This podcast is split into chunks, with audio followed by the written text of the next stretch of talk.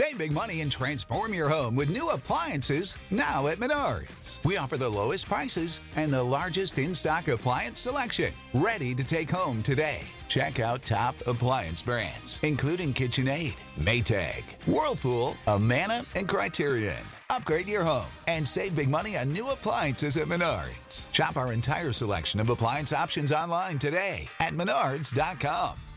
Save big money Now, a word from our sponsor, BetterHelp. Tiffany here from Swish, and I want to talk about being a problem solver. In my classroom, I'm always telling my equal firsties to be problem solvers. In first grade, that's one thing, but in adult life, it's a whole other. It can be really difficult to train your brain to go into a problem solving mode. Maybe you don't even know where to start. It's a challenge that we all face in life. But when you learn to better help your brain find solutions, it's truly a great feeling. And if you've ever been thinking of giving therapy try, BetterHelp is a great option. BetterHelp is convenient, it's accessible, it's affordable, and it's all online. And on top of that, they match you with a therapist just by filling out a brief survey. So when you want to be a better problem solver, therapy can get you there. Visit betterhelp.com slash swish today to get 10% off your first month. That's better, H-E-L-P dot com slash swish. Welcome to Swish and Flick, an all Potter podcast. Swish and flick. Everyone? Swish and flick. Hello and welcome to episode 177 of Swish and Flick. I'm Tiffany. I'm Megan. I'm Katie. And I'm Sarah. and I'm ready Are you? to go to bed. But we'll record this first. So this episode is sponsored by Chrissy Bragenhoek. Thank you, Chrissy. Thank Thanks, you. Chrissy. Thank we you. hope that that's how you say your last name. We even Googled it. Google. Le Google. Today we will be discussing the first half of chapter 30 of Harry Potter and the Order of the Phoenix. You're all ready for it. Grop.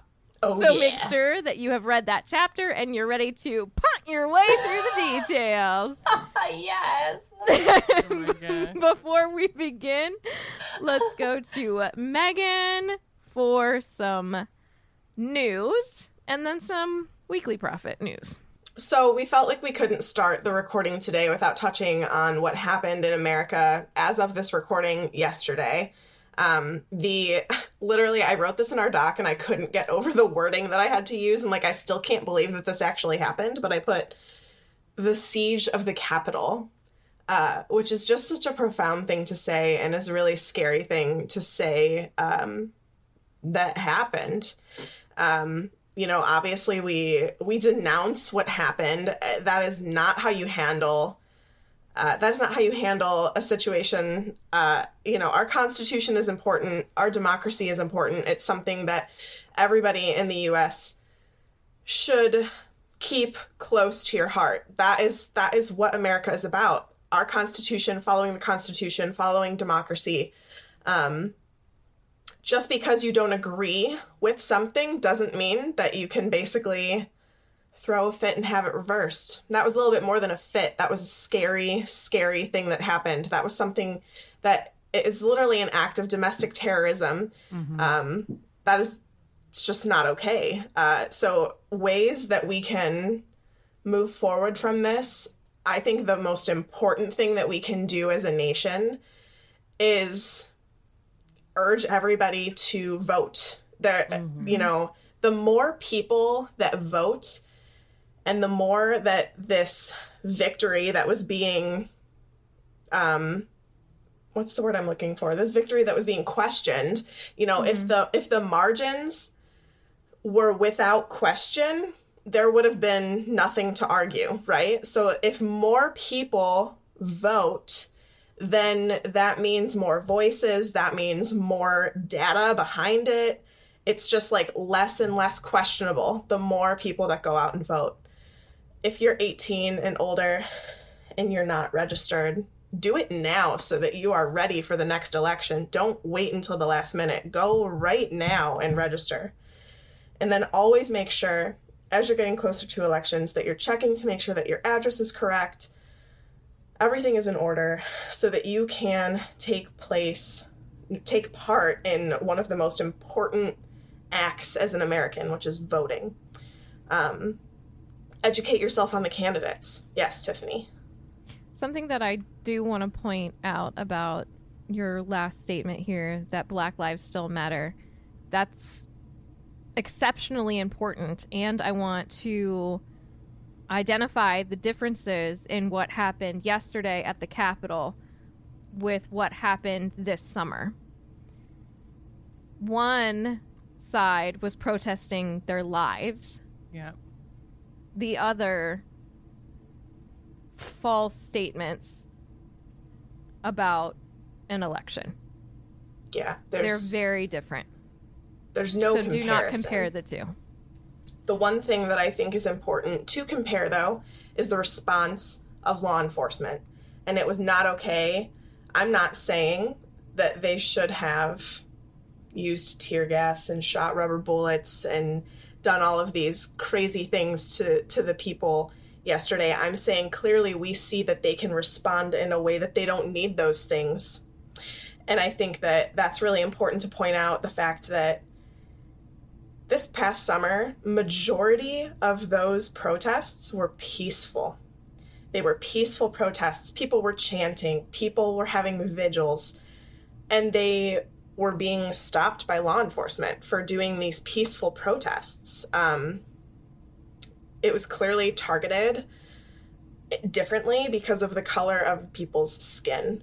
And I think that t- for me personally, Megan, one of the most important takeaways from yesterday was, you know, quite a few politicians kept saying, This isn't us, this isn't America. And I just wanted to be screaming at them saying, But it is, and it has been. This is exactly what America has been, and I think that it is. I'm not saying we can't change. Obviously, that would be depressing, right? Like, we have to have hope. But to say, that's not America. I mean, look, how long has it been since the civil rights movement? And we can't move past this? It's mm-hmm. 2021, and there is still people who are waving Confederate flags at the Capitol. A Confederate flag has never made it into the Capitol building until yesterday, and I just it disgusts me. It it makes my skin crawl. There were Nazi flags. There was a man in a hoodie that said staff at Camp Auschwitz. I mean, it is just disgusting. And I want to have hope that we can move forward from this. Um, and I think that we can. It's just going to take a lot of work. Yes. A lot of work. And before we move on, because we are, but we Yeah. needed to say this now. I, if you're wondering, if you're on this side of the fence and you're wondering, why is my Harry Potter podcast talking about politics in current day?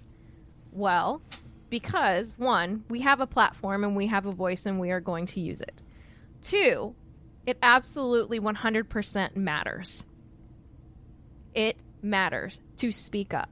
And Yeah. three, if you want to get into the Potter side of things, this absolutely ties in to the Harry Potter series and speaking Yeah. up and standing up for what's right. So, if you want your Potter parallel, there you go. And if you think about it, if you just listened to our episode last week, right? Talking, or maybe it was two weeks ago, it was definitely the last chapter, talking about Professor Umbridge coming in and taking over, Dumbledore going away, Fudge, like all of this, like government. It's a direct tie in. And we have definitely alluded to this in past episodes, but like it is, you know, the parallel is there. And it's an important thing to talk about and as four women with a platform we feel that this is important and we need to say it. So thank you for listening. Hmm. We hope that your eyes were opened and you learned from what happened yesterday if you weren't already you know, thinking that that shouldn't happen. I, I hope everybody who's listening to us thinks that that never should have happened. But if anything, I hope that your eyes were at least opened um, and we can move forward from this and make changes. Yes. Absolutely. Tell me some weekly Prophet. yeah, so moving into regular weekly Prophet, um, I'm kind of excited about this. So, Noma Dumo Dumezweni I just read the link. is that I don't know how to say her last name. I probably totally butchered it, but Wait. The- oh. the original actor for Hermione, Hermione. in Cursed Child um, is joining the live action The Little Mermaid. So exciting! Dude. she gonna- Uh, who's she gonna play? I don't know. in a newly created role not present in the original. Ooh. Are they doing? Uh, is she like her mom or something? I don't know. Could be because you don't see her mom in the. the no, you movie. don't. If that's a new role, that's so my guess. So she's I'm in- I'm joining into Halle Bailey as Ariel, Melissa McCarthy as Ursula, David That's Diggs is epic. playing Sebastian. Dude, yes. Um, so yeah, I'm excited. She's gonna be in a movie. That's so awesome for her. Directed by Chicago and Into the Woods film director Bob. Rob, nope, Rob Marshall. and music by uh, obviously Alan Menken, who wrote the original songs, but Lin Manuel is joining too. Wow. Yeah. Oh, I love That's awesome. Yeah, So cool. so I'm super excited about that. That's really exciting. Yeah, I love me some Little Mermaid. I'm really curious as to what her role's going to be because I would think, um, like she's, I mean, she's a relatively like big name. I mean, people in the Broadway world know who she is, so Yeah, definitely. um, I'm guessing it's going to be a role that has more screen time than just like you know, Ariel's sister or whatever. Do you think maybe, like, you know how in Mulan there's no Mushu instead, like her Guardians of Phoenix? Maybe Mhm. instead Mhm. of Flounder, there's going to be like a more. Oh, maybe yeah, because they haven't announced anybody her. for Flounder. No. Didn't they have one when they did like the little show? Didn't they had it like air live like last year or something? Oh, um, Oh, I don't was- know. Wasn't there Flounder there? He was like a young kid. I think I think so. I never, I didn't watch. I it. didn't watch My that favorite one. thing is to start talking about something that I don't really know anything about and then not have anything to follow it up with. I That's just one heard that that live action talents. was kind of bad. I don't remember really watching it at all. Let's scuttle this.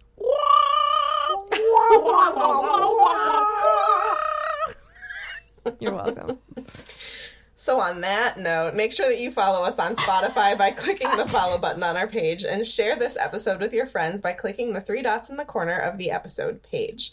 Subscribe to our channel on YouTube at Swish and Flick Podcast and follow us on Facebook, Instagram, and Twitter at Swish Flick Cast. If you'd like to support us on Patreon, head on over to patreon.com forward slash Swish Flick Cast. Supporting our podcast helps keep us going. It gains access, it gives you access, sorry, to our exclusive Discord channel, trivia games, Swish swag boxes, and more. Thank you so much for all of your support. Chelsea in the chat corrected me and said Jacob Tremblay is playing Flounder, so I don't know who Noma's gonna be. Interesting. I'm Noma excited. knows. Oh my god. Hmm. My fans are asking for a scuttle recap. Before you do it, Oh. Katie, is the last word supposed to be Mrs. Norris? Yeah, Okay. I did curious. finish that summary. I mean recap. There's, there's no, there's, it's not ended with any. There's no punctuation. Oh my gosh. It's a bullet point for my brain.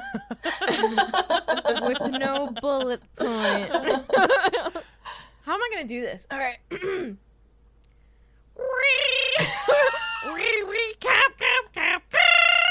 That was beautiful. That was pretty good. Thanks. This was my first time. It was kind of. Oh my god. It was kind of perfect for what my recap is going to be because our last episode was a whirlwind of insanity.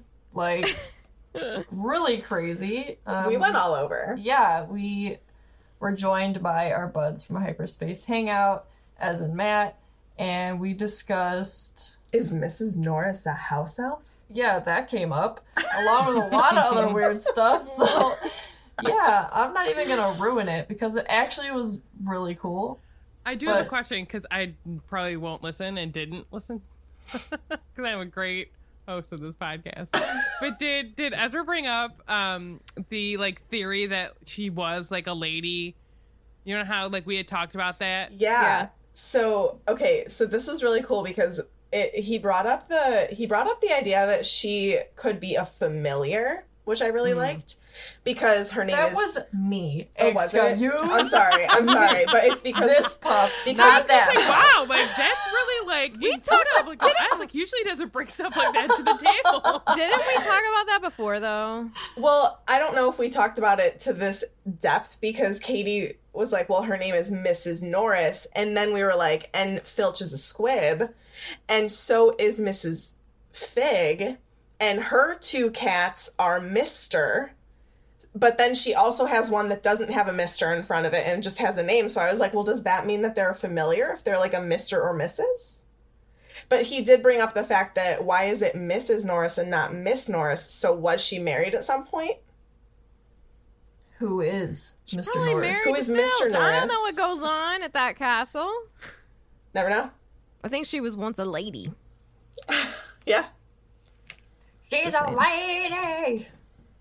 A lady. wow, wow, she's a lady. Mm-mm. Give She me a walks around strawberry singing, with two good to be a strawberries. woman. You Meow, can go meow. on. What's Can going talk now? on? I don't know. Oh, what's going on? That makes me that song now makes me think of that show Sense8, which I loved, and then they canceled after two seasons, which is really good. I really enjoyed that show. So the summary goes as this: The twins are gone, and if you're wondering which twins, it's the Weasley twins. They're gone, but don't worry, the fun hasn't stopped. Peeves has picked up extra shifts to cause mayhem, and no one but Filch is helping Umbridge out because, you know, why would you? Ron's worried he's going to get blamed for it because, you know, that's what he has to worry about, unfortunately. But Harry lets him and Hermione in on a little secret. You know, I'll tell you something. Ron's like, ooh, then my mom could blame you, but she won't because you're Harry. You have like snake body language. I know. It's Quidditch time, friends. Woo! uh, sucks to be Slytherin because they lose to Hufflepuff, which means Gryffindor's got a shot at winning the cup. Bow, bow, bow, bow, It's game day. Gryffindors versus Ravenclaws. I wonder who's gonna win. Unfortunately, not the cool kids. Choo choo, And- Roger Davies in house. what happening? This is what happens when you don't record for a month. yep. I mean, it's been less than a month. Yeah, I know. It felt like longer. Um, and whilst the game is happening, Hagrid asks Ron, except he doesn't because he's playing the game. He asks Hermione and Harry to help him with something during the game, and it just can't wait. So off into the forest they go. I titled the first section "The Aftermath of Gred and Forge." I feel like you've been dragging on that joke since the beginning of this podcast. I really like that joke. I'm just gonna say something else because I don't like what I wrote. The days following their their quick departure will go down in the history books. The Hogwarts. You can find it in Hogwarts history. Hogwarts a history. Fred and George Weasley left Hogwarts. They have left the building. They gave the old one to Umbridge, and the fun they went. well, we're gonna leave that in. I'm gonna go to the next part. So, the events went down in Hogwarts. a history. Thank you. Rumors also started that the twins dive bombed Umbridge on their brooms while they were tossing some dung bombs at her before they left. Let's talk about dung bombs. Let's talk about dung bombs. Let's talk about bombs of dung talk about all the poop things and bad things. that they do. Let's talk about dung bombs. Mm, Okay. So a dung bomb is a magical stink bomb that gives off a putrid odor. Dung Ugh. bombs were invented in the 1800s by Alberic Grunion. When handled, dung bombs leave a person's hands dirty. Ew. Ew. With what? Hmm, that What is one scale? big pile of Dung. Jeff Goldblum. Okay, so that's from the Harry Potter wiki, and there's been some known uses, just like right here with Fred and George. But that's a rumor, you know. Who knows what really happened? In 1995, Tonks also taught Ginny to test a door by like throwing some dung bombs at it to see if it had an im. I don't know how to say that word. Imperturbable. Oh, Yeah. I don't know if I said that right. Imperturbable charm. Imperturbable. Imperturbable charm. There you go. Thanks, Gosh, Carly. it's been a minute. It's been a minute. And then, you know, becoming headmistress, students like to uh, have some dung bombs and stink pellets in the hallways just to give their new headmistress a warm welcome. So that's the dung bomb. And then there's a really cool poster if you click the second link that I posted, my friends, of the podcast. Mina Lima did a design for dung bombs. And I think, based off of this poster, elephant dung is used in the creation. Oh, cool. So it says freshly delivered every third Friday or every turd Friday, you know? Oh. That is on the Weasley Wizard Wheezes building as an advertisement on the back of it in Diagon Alley. Just saying. That's I'm a, That was a good joke. That was really it good. was really yeah, good. thank you so much. Tiffany, on Can we, that can we page. make that the title of the episode? yeah, every turn, turd Thursday. Friday. Yes. On that same link, there's another poster that says demon dung. oh, how do you collect that? Well, very carefully. Mm, indeed. Oh, So a they're bunch of firecrackers. oh, I'm sorry. Did you have anything else to say about poop? They are. Sorry. No, we're good. Okay. Yeah. So a bunch of the students kept talking about the Weasley departure and that a lot of them wanted to do the same thing. They wanted to just up and leave. Quote, honestly, some days I just feel like jumping on my broom and leaving this place. Or, quote, one more lesson like that and I might just do a Weasley. so Fred and George had made sure that no one would be forgetting them, but, you know, how could they? Because they had not left any instructions on how to remove the swamp. Why would they? and it still filled the corridor on the fifth floor of the east wing of the castle. Umbridge and Filch had even been trying to figure out ways to remove it, but they had no success. And this is one of my favorite parts. and eventually they roped off the area. Filch and his gnashing of teeth about the swamp all the time, ringing through the halls. He's sick of punting those students across the swamp, and we need to have a discussion because when you're an American, punting usually refers to the kicking of a ball. Example American football. they punt the ball down the field. Now, this, uh, granted, this is what I thought for years. Uh, Merriam Webster Dictionary has other things to say. so, according to Merriam Webster, .com, the definition of punt is a noun. If you don't know what nouns are, they're people, places, things, and animals. A long, narrow, flat bottomed boat with square ends, usually propelled with a pole. Now, for years of my life, I thought and pictured in my mind that Filch was kicking children across this swamp like a football. And I didn't know why. Me too. And Me I also didn't think that it was that big of a deal. either. Yes. I won't lie. I don't remember ever like I thinking twice about it. I don't even think I thought he was kicking people. I just like, whatever. Like, there's a I didn't You just like question it. skipped over it. I was just like, oh, he's kicking kids. Okay, whatever. Just Yeah. knocking them across the corridor. Yeah. Yeah. Yeah. So I have learned something today. I hope that I have taught some people some things today. And um, if you thought that it was perfectly normal for Filch to kick children, I'm right there with you. But like the real question, did he practice punting when he was playing American football? Probably. What team was he on? The Browns. Aw. Glorious losers. Well, you're Not better- this year, maybe. Not this year. You're better than the Broncos this year, that's for sure. So here's a quote from the book. Harry was certain that teachers like McGonagall or Flitwick could have removed the swamp in an instant.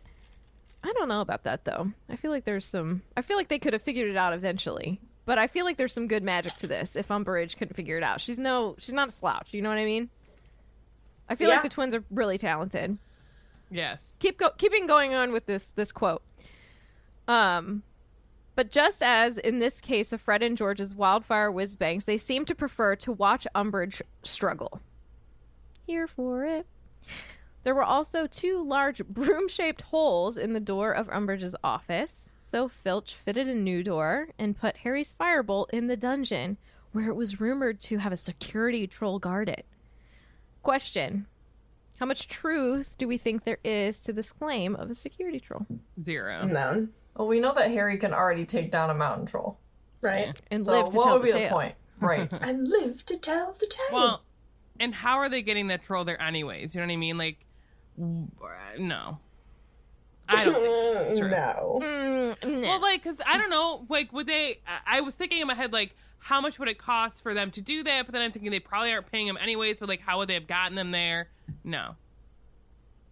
And especially Umbridge wouldn't pay them. Oh, I, yeah, she, she's not paying trolls. But do, yeah, if it's a security troll though, is that their job, and do they get paid for that? And how much is the ministry willing to do that? It's really not that serious. Is security troll really a thing, though? I don't, don't know. think that they pay them. Um, there are security trolls on the Gringotts ride at Universal. There are yeah, but actually. how canon is that? I think it was a dragon. Don't laugh at me. They- You think they had a dragon in the school? Yeah. No, not really. But Umbridge would think go to that extreme of something. Stranger things have happened, let me tell you. It's true. Voldemort teaching kids defense against the dark arts. Fluffy's back. Or on the Fluffy's broom. back. Mm, mm, He thinks it's again. his fetch stick, so Fluffy's he's like, back. "Don't touch it." mm. Tell a friend. mm. That's too tiny for a fetch stick. It's a twig. The Anyway, wee twig. All right. magical So we're all a hard no on the security troll. okay. I'm a soft no. oh, all right. Soft no. Got it. All right. I'm a deep no. Kate, are you shallow? I'm shallow now. There you go. La la la la la lo. Being inspired by Fred and George, a great number of students were now wanting that top spot for being the troublemakers of the school. Some managed, someone rather, managed to put a niffler in Umbridge's office. We find out later who. And it tore it apart, searching for shiny objects. And when she entered her office, it tried to gnaw her rings off. I don't know why that's so funny. But here's the thing when I really thought about this, the outcome for this niffler is probably not pleasant. I hope it was able. Like they're so like slippery. I hope he was able to get away. He or she. I hope, but otherwise, that thing's not among the living. yeah, she's not above it. Quote, dung bombs and stink pellets were dropped so frequently in the corridors that it became the new fashion for students to perform bubblehead charms on themselves before leaving lessons. Which I had to have one of those instead of wearing a mask. Preach.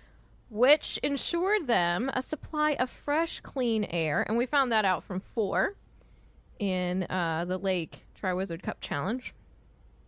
Or task, rather. I guess they're not called challenges.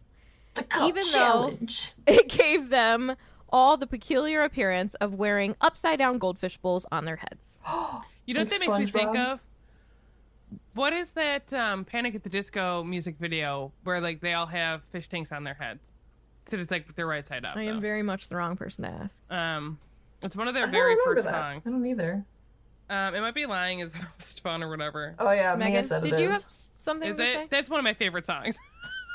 I didn't even know that was just. I thought I just couldn't remember the rest of the title of the song. There is more to that title. It's just very long. I don't remember it all. I don't think there. I don't think it is. I think that's literally just the Uh, title. It's not appropriate. Are we ready? I was gonna say, do you think that um, bubblehead charms would have been the new fashion this past year too? Yeah, Yeah. Yeah. I would. But like, what would they have done if they were going into like Muggle society? True. I mean, they can't. It's lockdown. Everyone is lockdown. You know what I mean? Yeah. True. True. So Filch now had a horsewhip that he prowled the halls with, but there were so many students that were causing an uproar he didn't even know which way to turn or who to punish. The inquisitorial squad was no help because funny things kept happening to them. I wonder why. Warrington was in the hospital wing with a skin condition that made him look like he was coated in cornflakes. That is a case for Dr. Sandra Lee. Just saying. Shout out to Dr. Pimple Popper. That is I my was gonna say, latest is she the uh, obsession. lady? latest obsession. Isn't Sandra Lee bread? Sara Lee. Sara Lee. It's Sara Lee. Wheat. What is the cook? Wheat. What is that girl on the Food Network's name? She's, she's Sandra Lee. There's a lot of people. She's the one that does like semi semi homemade cooking. I don't know. And know. there's that gif of her going around where she's like making. She goes and you just add a little bit of vodka, and it's like a lot of vodka. I don't know what you're talking about. Okay. Pansy Parkinson sprouted antlers, and I said, karma. And we find out how much merch Fred and George were selling because Umbridge would just enter her classroom and the students in class would either faint, vomit, develop dangerous fevers, or, you know, get massive nosebleeds. And this sent Umbridge spiraling. And she would demand to know what they were all suffering from. And they would tell her, Umbridge-itis. Oh, that like when I read that, I did not remember that, and then I was like, Neither did these I. kids, amazing. It's true.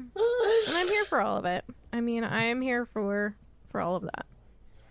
Oh my However- god, that gif of Mary Kate or Ashley Olsen, I don't know who it is because, you know, they're identical. Love that movie. Takes two. Identical. We're identical. I seriously love that movie. The Oh, thank you. It's Mary Chaos- Kate. Go ahead. Sorry. I'm no, you know. Mary Kate, and Ashley Wilson are very important to this podcast. They are. so the Master of Chaos was keeping his word to Fred and George. Our main poltergeist is working overtime. Quote, cackling madly, he soared through the school, upending tables, bursting out of blackboards, and toppling statues and vases. Twice he shut Mrs. Norris inside suits of armor, from which she was rescued, yowling loudly by the furious caretaker or husband, we don't know. He smashed lanterns and snuffed out candles. Ooh, how, you know, bad. Juggling burning torches over the heads of screaming students, causing neatly stacked piles of parchment to topple into fires or out of windows. Flooded the second floor when he pulled off all the taps in the bathroom, dropped a bag of tarantulas in the middle of the Great Hall during breakfast, and Uh, I immediately thought of Ron. Whenever he fancied a break, he spent hours at a time floating along after Umbridge and blowing loud raspberries every time she spoke. Here for that was as it well. was it the third Friday of the month? It was the Oh turn. my god. Except for Filch, none of the staff really cared about helping Umbridge. Quote, Harry witnessed Professor McGonagall walking right past Peeves, who was determinedly loosening a crystal chandelier, and could have sworn he heard her tell the poltergeist out of the corner of her mouth, It unscrews the other way. It's a Crystal Chandelier. I like that. Rightsy tightsy, lefty loosey. Mm-hmm. Montague, however, had not recovered from his stint in the toilet. That's not funny. I had to, I couldn't remember what happened to him, so I had to Google it. I was like, "What happened to Montague? It's like kind of not okay. He's super not okay." Yeah. um yeah. So he was still confused and disoriented and I think there um also might be maybe a spell that went along with what they did to him. Maybe a memory modification spell. I think part of it was because he was in the vanishing cabinet, correct?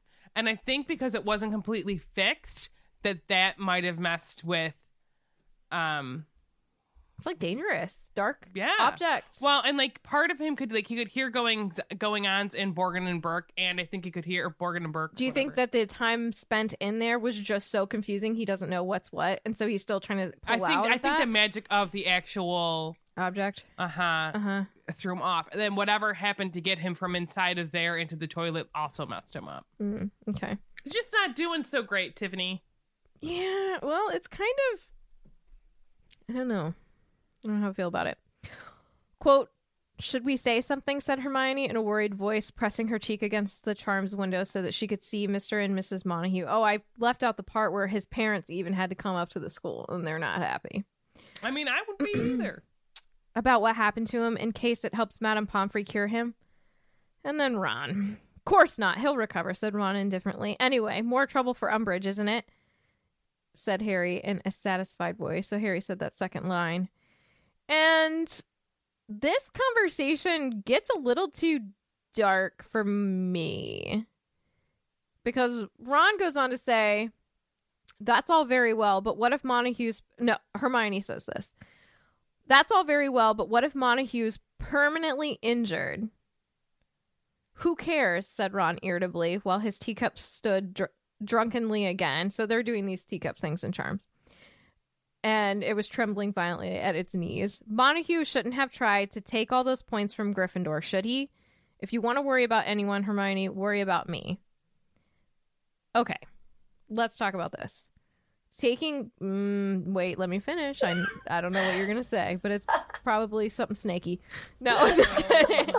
no i'm just saying taking points from a school competition in no way warrants being permanently disoriented and confused. And as much as i like ron this is a really selfish moment for him and harry is also being ridiculous as well. Nothing snaky. okay But All I'm saying, but it's real snaky all I'm saying, and I legitimately, I swear to you, hand to God, had no intention to bring up Marietta today. oh my god. But oh I'm just saying, I think that this is proof that Hermione never meant to permanently scar anybody. i don't think it was meant to be permanent either Yeah, I do not think that that was ever her intention I'm because not she sure that we- clearly did we here. ever say that It's not Together? faded. It's not faded all the way by the next year, which I also have to say is not proof that it's permanent. No, No, did did we the ever author say did say she goes she had some scars left like it did fade but she still had remnants of it Okay. for the rest of her life My question is is did we ever say that we thought Hermione had the intention of making it permanent? No, but Did that's that, just. did we ever say that cuz I tr- truly don't remember. i don't know if we ever did say That. I don't know I don't for sure, but I know her it's intention. been discussed to death in the Facebook group. So that's why I just want to say, I personally think this her reaction to this Yeah. is a thousand percent proof that she never wanted that to be permanent. I think she truly was just trying to think of a way to discover who outed them. And at the end of the I- day, in my opinion, that's fine. If her intention was for it to We- never be permanent. I'm sorry. we know what you think. I, I'll just say the road to hell was paved with good intentions. So just because you didn't intend to something doesn't mean you can't, you don't get to deal with the consequences. That's Well, I'm sure. gonna say. Yeah. I mean, yeah. Anyways, I'm done. Just saying, just saying, just saying. I think, I think, I think. Wait, this Megan, are you just Girl never meant for it to be permanent. It was only so. slightly snaky in the end there. That's just fine. and and I agree, and I agree with her here that I don't think that it's okay for Montague to have permanent injuries here. So I let's mean, talk about that. What do we think about Ron? Let's talk about Ron, baby. What do we think about what he said? you know, He's having one of those. He hasn't had uh, his major maturity growth moment yet. I, I mean, I think this is something that you know when when you're angry about something, like think of how they reacted. You know what I mean? Like, I'm, I'm not saying what any of them are saying is right, but like he, that's like his gut reaction to be like, well, they deserve it because he did this, like blah blah blah blah blah. Points to a school competition. Permanently confused. I mean, I think that's awful. I don't, I, you know what I mean? Like, I- it's not, yeah. it's not nearly the same thing. Um, but I think I'm just saying I think that's why he said it like that. Well, he's worried about himself because of his mother. That's why he's worried because he's gonna. He thinks that Molly's gonna blame him for it, which has probably happened in the past. But this is outlandish to me if Molly would ever blame him for the twins' behavior. He well, has no you know, someone control brought up over there them. was someone in the group on Facebook like posted a video.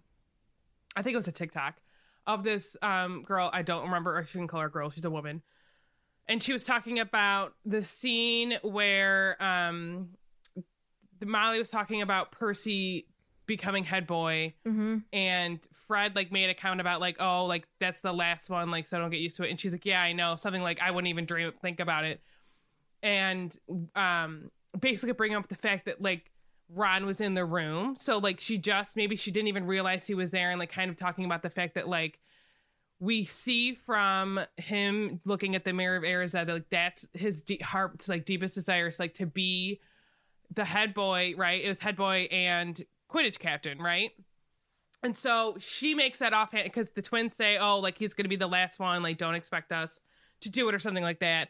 And she agrees with him. So you're totally negating Ron. So like talking about his feelings of being like he's not like basically his feelings of inadequacy because of where he uh, lines up with the rest of the family. Where like his mom maybe doesn't even realize in the room when she says something like that. You know what I'm saying? Mm-hmm.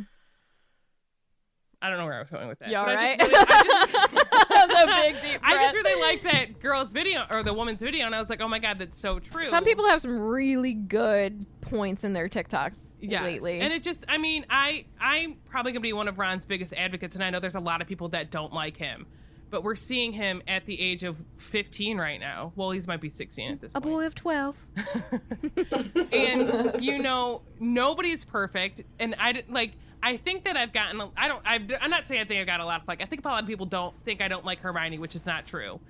I think that they're kids and they're making mistakes mm. which you're allowed to do. Like you're allowed to make mistakes and you're supposed to learn from them. And i think that they're all learning from them.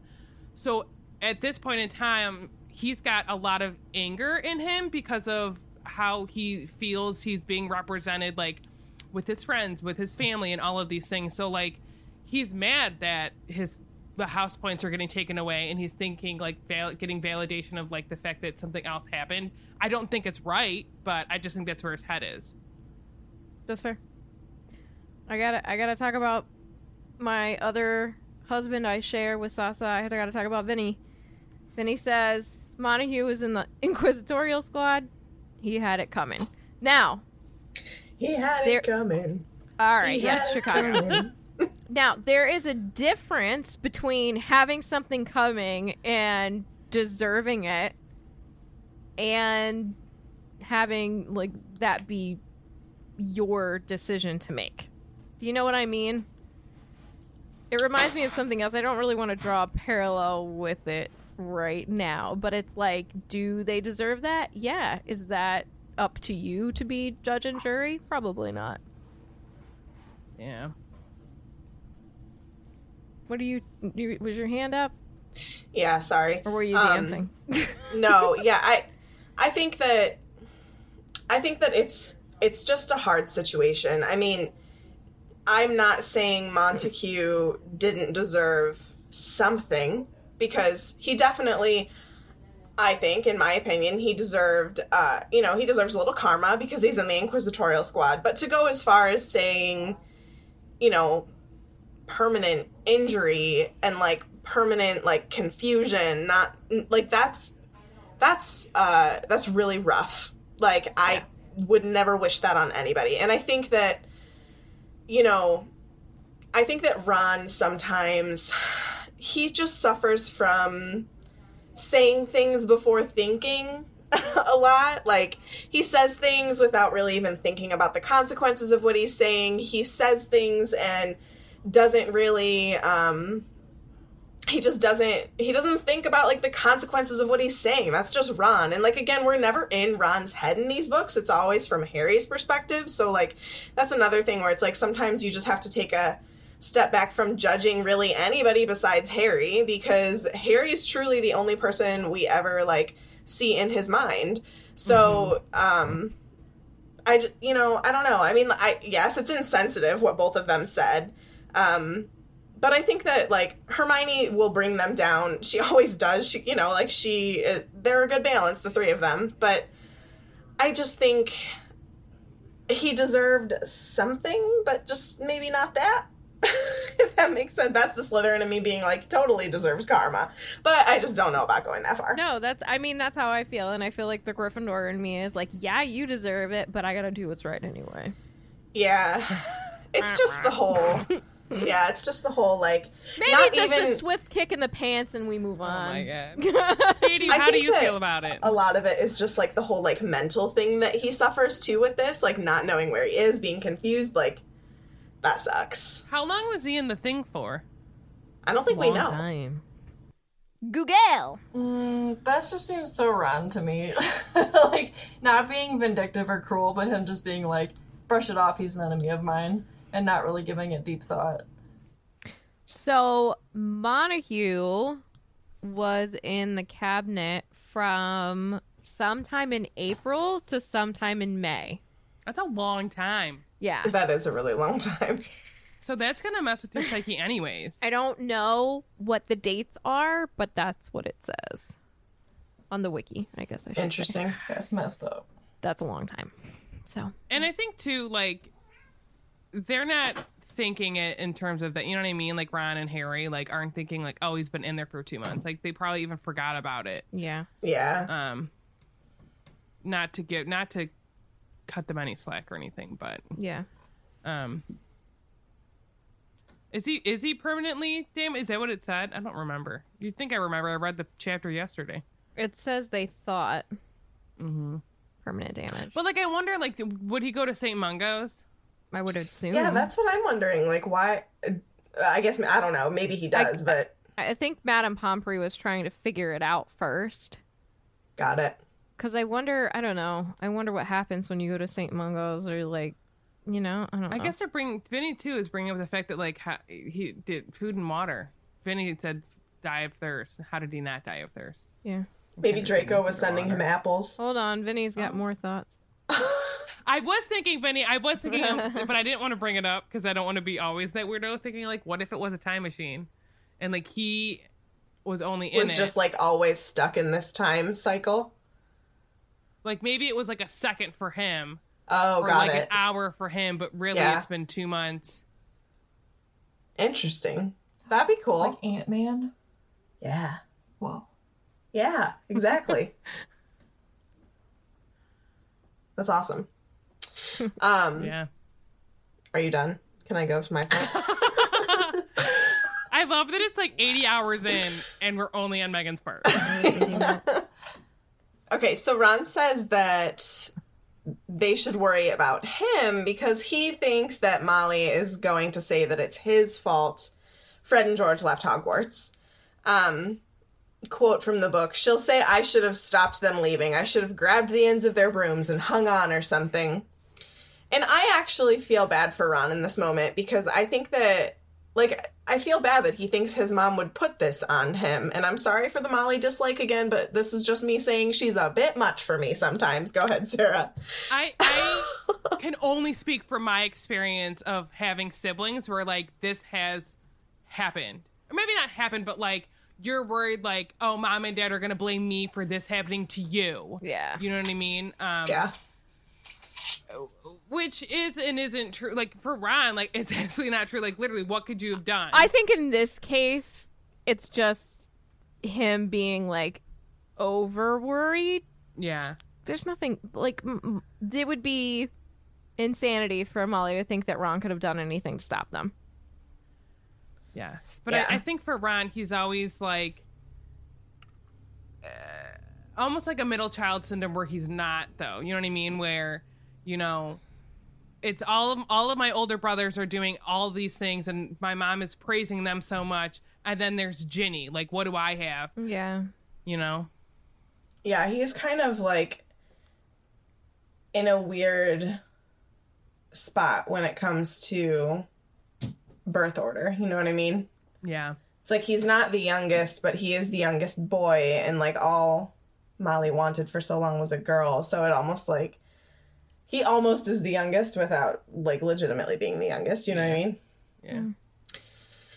Um, I don't know. I just, you know, you guys know I've talked about Molly. She just annoys me sometime. I'm sorry. She just really annoys me. She didn't do anything though. I think I not think- in this moment. No, it's just like I, I know, I, I think but that's just Ron's insecurities right now. playing out. Absolutely. it um, makes me sad that Ron feels this way. yeah. No, I get it. But that. at the same time, like I think that Molly really is just a great mother figure because I will tell you right now, my mom is a wonderful human being, but literally had to leave her presence because she was being so rude to me this weekend when I was trying to read a book. You know what I mean? So like, there's times where like she is a great person, and then there's times where I'm like, you're doing things that aren't great. That's with literally everyone. You know yeah. what I mean? So like there's gonna be things that like Molly does that we don't like, but that's just her being a mom. Where like there's times where my mom does stuff that I don't like, but that's just her being a mom. Yeah. Get See, I feel for like sometimes she's she's annoying. petty. with an excess of phlegm. Oh well, have you never met my mom? She's so petty. Ugh. It just drives me nuts. Petty Betty. I think that for her, she's just in the aspect of like say being giving Hermione a little egg when everyone else gets a bigger egg. She's just being protective of her people, and Harry's one of her people. Yeah. Peop- people. I really sound like I hate Hermione. I really don't. You do. at least you hate Hermione. characters- Megan hates Molly, and Katie's quiet. I don't hate anybody. I'll say it. I don't like Molly. You don't hate there. Umbridge? Okay, I hate Umbridge, and I uh. really don't like Lockhart. Whoa. Well, he isn't nice. I'll give you that. I will say this: I have four sit. Well, there's four of us in total, and my parents definitely have a favorite. Alana. Did you say Alana? She's not wrong. So uh, Hermione tells Ron that it's unfair for him to think that, and that if they really do have a spot in Diagon Alley, they have been planning this for ages. Um, and Ron agrees, and he's like, "Yeah, I really wonder how on earth they got into Diagon Alley. Like, it's a bit dodgy, isn't it? They'll need loads of galleons to afford the rent on a place in Diagon Alley. She'll want to know what they've been up to to get their hands on that sort of gold." Um, and then Hermione is like, Yeah, I've kind of wondered the same thing. Like, I'm kind of worried that Mundungus maybe persuaded them to sell, sell stolen goods or something.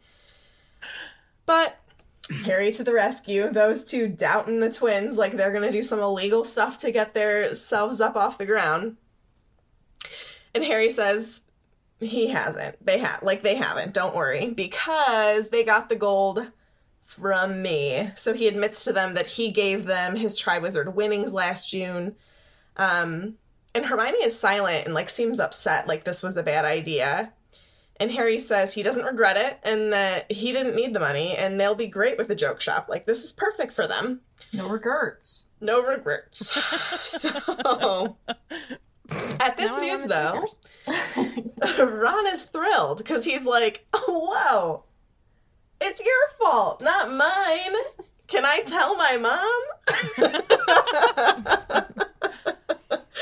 and Harry's like, yeah, of course, tell her. Like, Can I tell my mom? he's like, yeah, so tell her so you don't get in trouble. And so she doesn't think that they did something illegal. Like, I don't want her to think that they did something like that. So, yeah, just just let her know. I mean, at this point, they, they it's theirs. Like, he's not getting Yeah. it back. Um, Well, and they're also grown. You know what I Right. mean? I think Yeah. I think part of this is like Hermione is also has it, that thought in her mind of like what do you mean? Like you're, you just can't leave school. You need to finish your education and go get a stable job. Where that's i think molly's thinking as well which isn't always um that's great. not for everybody. correct. That's great Which, for you some know, people, correct. but not for you're everyone. preaching to the choir. I didn't finish college. I have a certificate to do hair. So, i don't use it but i have it. Um, so Hermione is still quiet, and Harry's like, she's gonna crack soon. Like, I can just feel it. It's coming. And then they leave. I don't remember where they were, but they like outside. leave that class or something and they go outside. And then Harry stops her before she even starts because he can see that she's about to crack. And he's like, it's no good nagging me. It's done. Fred and George have got the gold. Spent a good bit of it too, by the sounds of it, and I can't get it back from them, and I don't want to. So save your breath, Hermione. And she kind of looks a little bit like hurt that he's coming at her like this. She's like, I wasn't, I wasn't gonna talk to you about them. Um, and she sounds a little bit hurt. She said she's gonna tell Harry that he ought to go back to Snape and ask for occlumency lessons again. But this makes Harry's heart sink because he still hasn't come clean about everything that happened.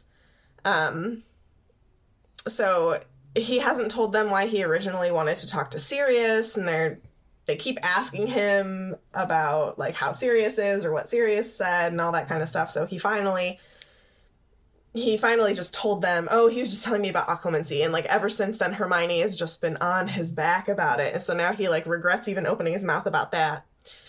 Basically, just tell the truth, Harry, and then you wouldn't have all this like swirl of lies to keep up with.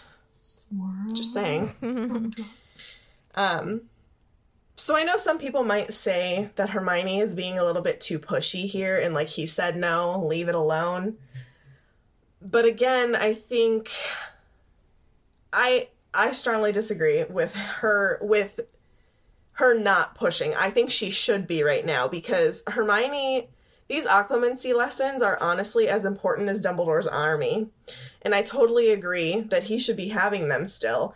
And I think that at the end of the day Hermione is truly just looking out for his well-being because I think she out of the three of them truly understands the danger that this could pose them. Um I mean, I would like to think Harry sees it, but I think that Harry almost is like too comfortable with it happening. So he's like, "Oh well, it's been happening for forever." You know, it, he hasn't he hasn't infiltrated my mind yet, like in a in a scary way. It's not going to happen, and I think Hermione sees that it really can. Sarah, you had your hand up first.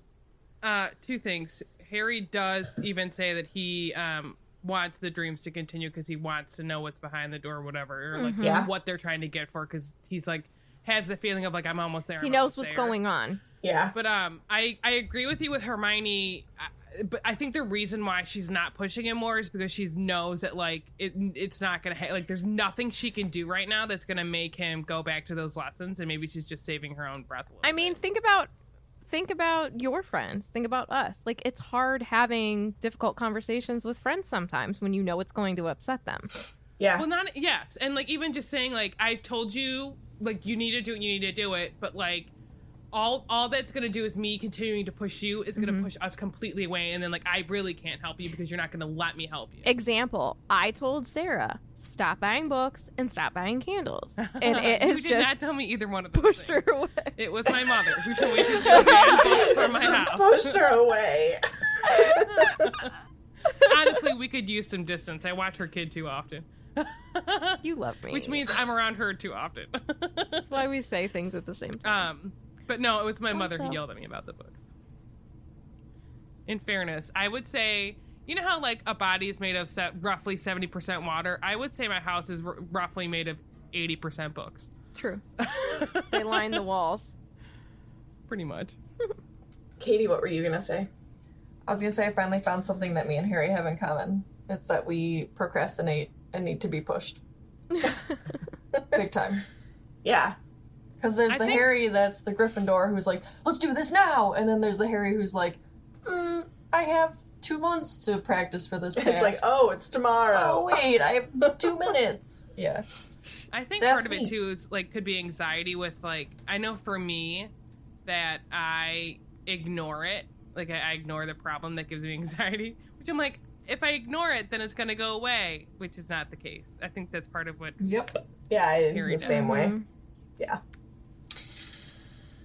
So, um, I, this is a quote from the book. So Hermione says, "You can't tell me you've stopped having funny dreams." Hermione said now, because Ron told me last night you were muttering in your sleep again. And Harry throws Ron a furious look, and Ron had the grace to look ashamed of himself.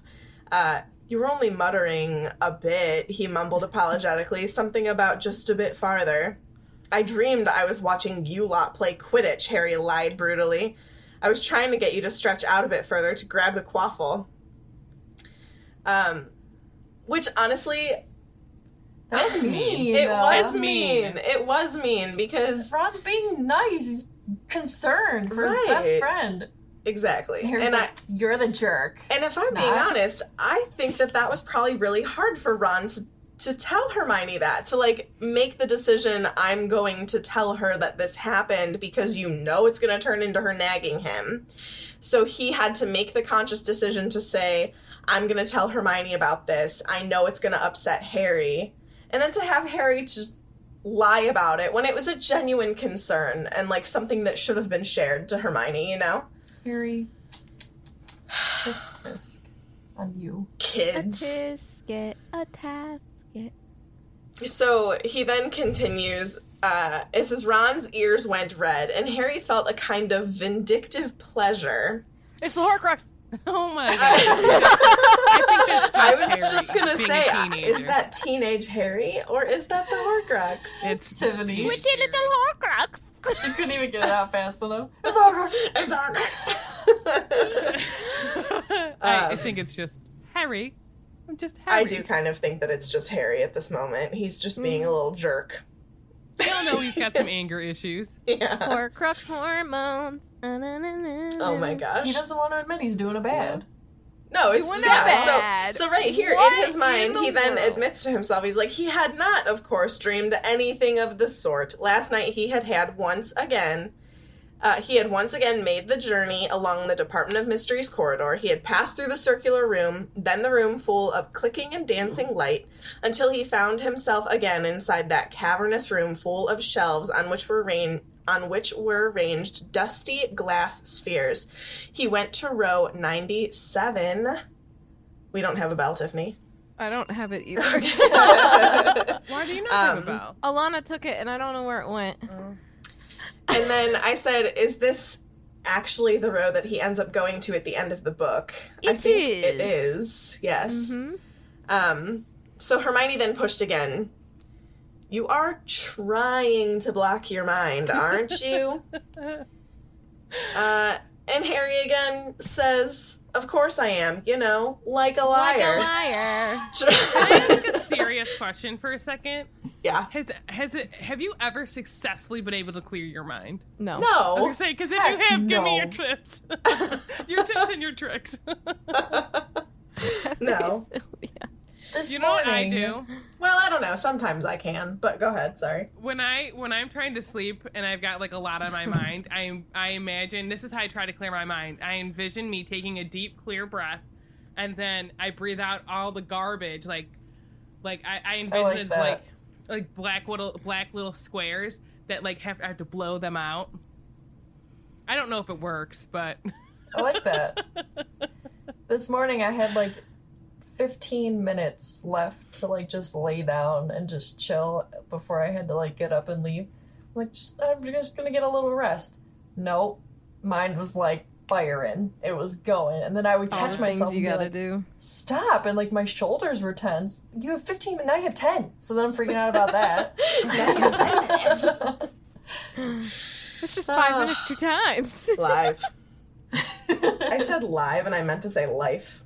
Doing it that live. sometimes happen where Live. like where I I wake up and I'm like I can't go back to sleep because it's I I'm like half as I'm half asleep and then I, I start panicking um because I'm like whatever or like my mind just starts whirling and I'm like well I guess I'm up now and it'll be like 5:30 in the morning Ugh. on my off day After.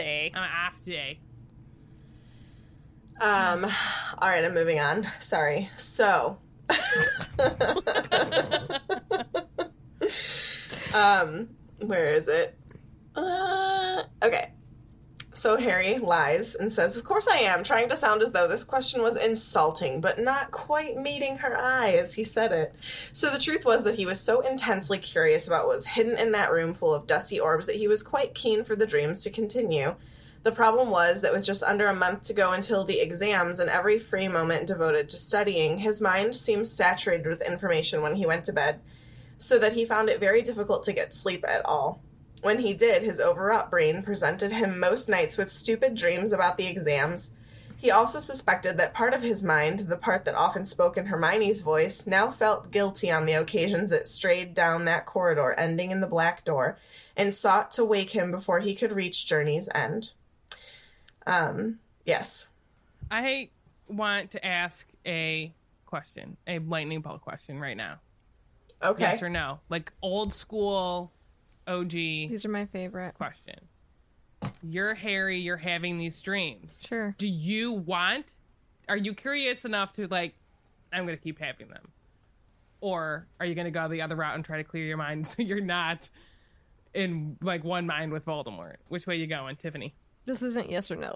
I know, but like option one or option two, basically. So not yes or no, but like Option, one, I'm having them. You're gonna have the dreams. Yes. Okay, Megan, Yeah, I'm gonna have them.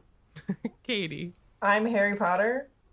Well, you're like you. You're having Oh. these dreams, but you're basically like you're Harry Potter. Who am I you. in this situation?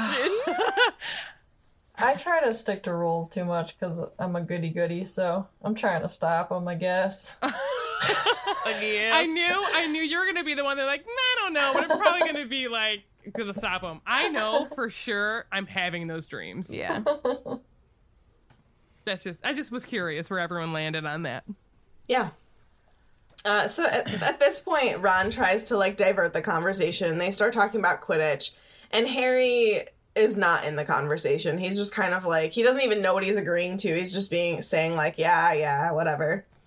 Um, because I think Ron is just talking about like their chances of being able to still win the cup, and Harry's sad obviously because he you know because his broom is being lo- watched by a security troll down in the dungeons and he's banned for life from quidditch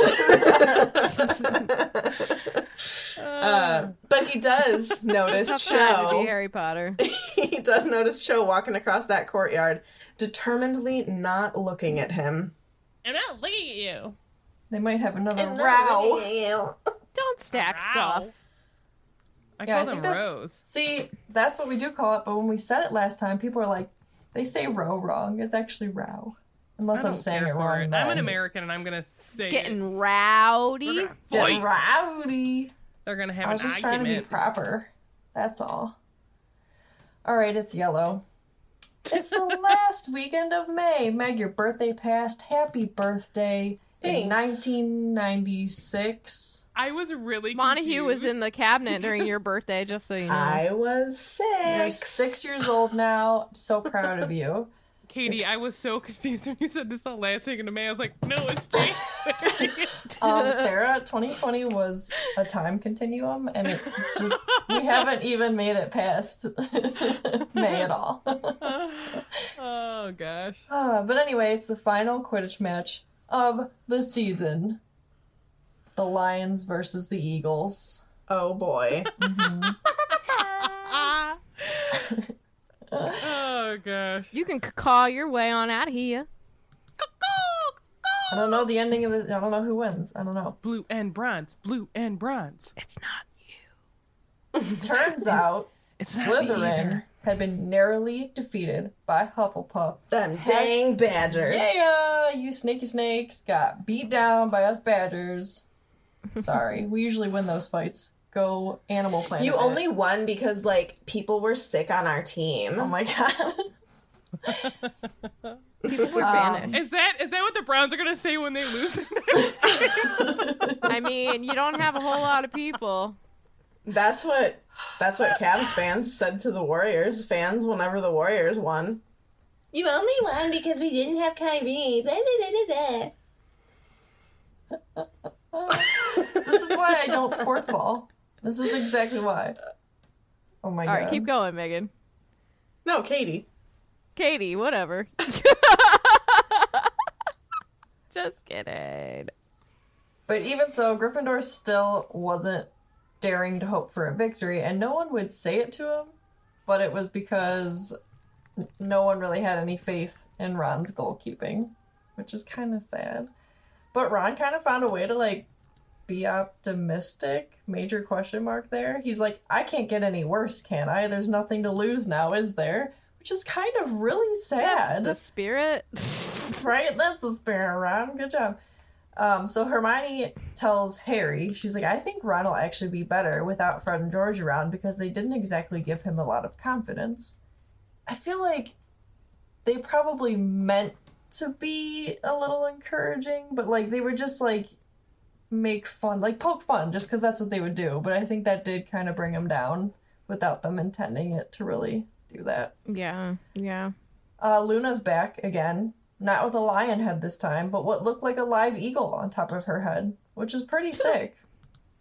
And of course, that reminds Hermione, oh yeah, Ravenclaw's pit playing, and she's like, oh, Cho's gonna be playing, and Harry's like, eh, he's just losing interest, whatever. He doesn't want to think about Cho. He's over it. So they found seats in the second to topmost row of the stands, which is kind of important because then Hagrid comes and finds them. Um, it's a clear day, and Ron really couldn't have wished for better. And Harry is hoping against hope that Ron doesn't give the Slytherins any reason to sing Weasley is our king. I mean, they're gonna sing it anyway. Ugh, right, even if he was doing good, right? So when Cho walks out onto the pitch, Harry only feels a feeble lurch in his little tum tum. And when she's talking to Roger Davies, he really wasn't even all that jealous. So I think Harry really is getting over Cho and paving that path for the Ginny Love Sesh coming up next year. What? Ginny loves Sish. Um, so In first- a world where Harry Potter and Ginny Weasley are in love. What? Meg doesn't even have words. What's going on right now? Coming summer of 1996. what year is it? Is it 95? When, dude? Is it? Is it ninety? It's ninety six It's now. 96, right? Yeah. Is, right? Is that I right? don't know. I don't know. Yeah. Yes. Right. We're on the fifth book, so yes, ninety six. Mm-hmm. So the first goal is made by Slytherin. Ron let it Oh in. yeah. Ron let it in. Slytherin starts singing. Snake's gonna snake. But someone comes up and distracts Harry and Hermione, and it's Hagrid. He squeezes his way over to him, and I thought it was really funny because it said that the first and second years that were like around them had a ruffled and flattened look. Wait. Isn't aren't they playing Ra- Ravenclaw? Yeah, but the Slytherins in the stands still make fun of Ron. You were saying the first goal was made by Slytherin. Oh, I'm sorry. It was made by Ravenclaw. I'm sorry. You're right. I was like so confused. I'm like, wait. I'm like, did I read the wrong chapter when like because they No. weren't playing? I just don't know how to do life, that's all. So here's Hagrid sneaking up there. He's bent over, trying not to be seen, even though he's still four feet taller than everyone else. Poor guy. And he wants them to come with him while everyone's watching the match. And Harry's like, Can it wait till after? Because I think he really wants to try and be there for Ron. And Hagrid's like, No, no like, we can't wait. It's got to be now. And Harry hasn't seen him up close for a while, and he notices his nose is dripping blood, his eyes are black, and Harry literally describes him as looking utterly woebegone. Just so sad. So Harry's like, Of course, of course we'll come. And Hagrid tells him how much he appreciates it, and that he's nervous that Umbridge is going to see them leaving. and Harry's like, I think we'll be okay. Um, she has the whole Inquisitorial squad with her. So Umbridge is expecting trouble at the match because she's been dealing with trouble literally all week, thanks to Fred and George. And Hagrid likes that idea anyway. He's like, oh, it'll give us more time. So, like, he's building up this mystery that Harry's kind of been thinking about all year, but just, like, kind of putting it off in the back of his head. And he won't tell Harry and Hermione where they're going, what's going on, just that they'll see when they get there. You'll see in a minute. Um, so while they're walking, there's a roar from the stands, and Harry very heavily says, Well, that'll be Ravenclaw who scored. I got it right that time. but I think this might be like a Ron saving a goal or the Gryffindors think doing is. something. And it's so sad that they're missing it because I do believe Yeah. this is the game that Ron like goes all out. He does really good, right? and he becomes Yeah. literally King Weasley. The king. Yeah. Mhm. Um, so they had to jog to keep up with Hagrid, which I always love when the author points that out because like every three steps of his is like, you know, a football field practically. And they just have to hurry so much to catch up with him. So they thought that they would stop at his cabin, but they just kept going to the edge of the forest and Hagrid grabs his crossbow And he's like, "No, we're going into the forest." And Harry's like, "Why? Why do you need to be armed?" And Hagrid says, "It's just a precaution. We're going in further this time, and Firenze has left the forest now, so things are different." So we kind of like find out a little bit more that what happened then. So the centaurs are really angry with Hagrid too because he was just in the right place at the right time and he saw when Firenze was getting attacked by the herd. Um, so he said that the centaurs used to get along all right with him, but now they're livid because Firenze is working with Dumbledore. And he says if I hadn't stepped in, I reckon they'd have kicked Firenze to death. So he literally had half the herd onto him. Um, but then Hagrid like suddenly bursts out and he's like, I would have thought that Firenze would have remembered that before he started sending me stupid warnings. So he's like really bitter about. I think Firenze is just trying to do the right thing, you know, because I don't really think what Hagrid is doing is a very good idea, but you can't blame him also because family, whatever.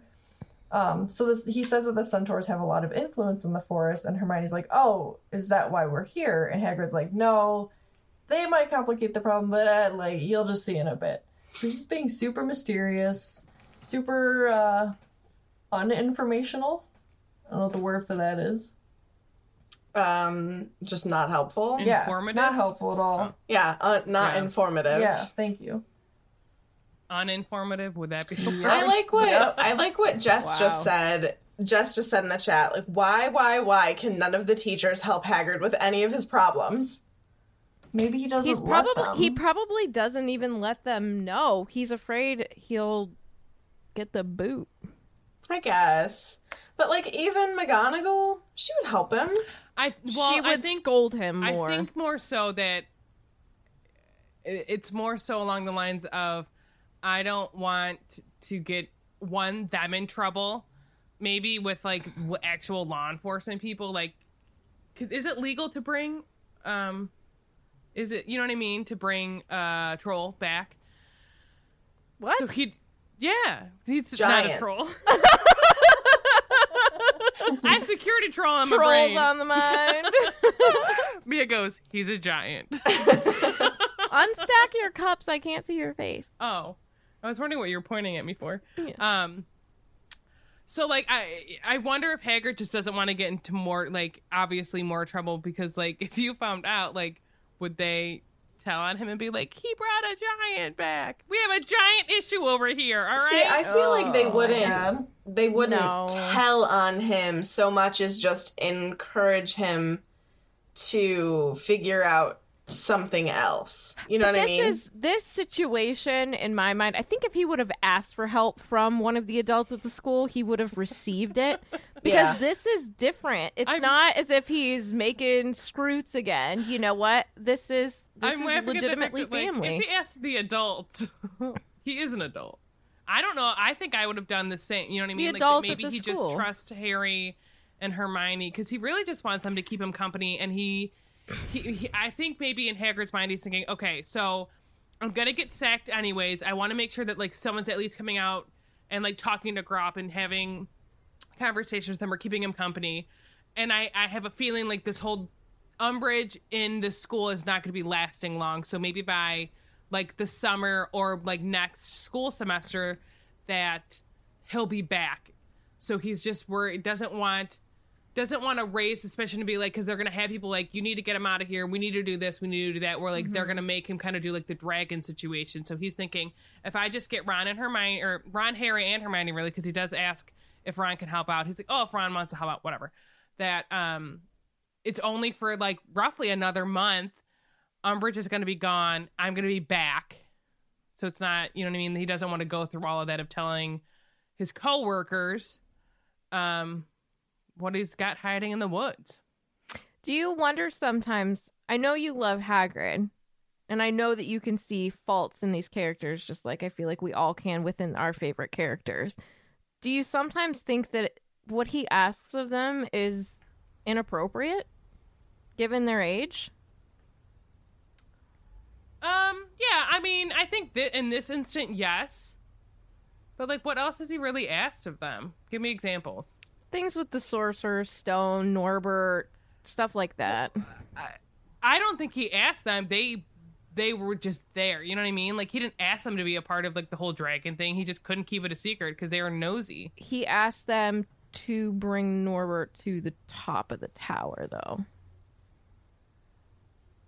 I mean, I don't know. Was it? I mean. I I think that what Dumbledore asks of Harry is inappropriate I see where you're coming. from time to time.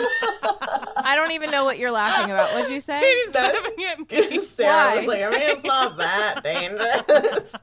I see where. I mean, Tiff, I see I- where I- you're coming from. But but I it just like sometimes I'm like, I wish you would have asked. Like I wonder if he feels like he doesn't have actual I feel like friendships he- with the other adults at the school. I think that for him, because I don't know if any of of the teachers really we see later on, right? With with McGonagall saying, "Well, if Dumbledore trusts Hagrid, because they um, they didn't want to involve him," you know, remember? So I think she had to come around to it. Feels um Inadequate. inadequate. He has a lot of because he didn't finish school. You know what I mean? So like Yeah. he's thinking, I'm not as educated as them. I'm not, uh, you know, I don't have the same kind of rights. And he wasn't always a teacher for a long time. He was just the keeper of keys and grounds at Hogwarts. So he doesn't feel like he is respected by them. You know what I mean? Um, and I think the same with with Ron and Hagrid. They both have a lot of similarities in like their confidence. Like when when both of them, like when Ron is a confident Quidditch player, he's good, and like he he's a smart guy. He just doesn't always have that confidence in himself. Where like Hagrid's a phenomenal teacher because he really loves creatures and he loves what he's talking about. Uh, but when he lets people really amp up his insecurities, he um just lets it get lets it get to him and then you know, he starts teaching about flobberworms, you know what I mean? So, do I think that he should have had them in the woods? No, but he's also talking to like Harry and Hermione where he trusts them enough not to get themselves hurt. Should he have done it? Probably not. Um still doesn't make me just like did- him any less. No, I don't. No, it shouldn't make you like him any less. I just wondered if that that thought ever crossed your mind. Like, what are you doing, dude? I think that this is just proof that he just has a completely different relationship with the trio um, Yes. Compared to anybody else. I mean, like, he truly views the three of them as friends. Right. And I Which- think. Cannot always be appropriate. Well, and I think Sure. part of that is because of how he was brought up. He got kicked out of school when he was in I wanna- his third grade, correct? I want to. in third year, so 13 years old, right? Yeah. great. In the third year. Yeah. No, but when I think about this, I think of Sirius. yes, Stifled, yes. Not Stunted a able little bit. to to grow. Yes, stunted is a better word. Yeah. Um, not able to grow to to maybe fully mature with these ideas. And I love Hagrid. Don't get me wrong about that. I mean, he's fantastic.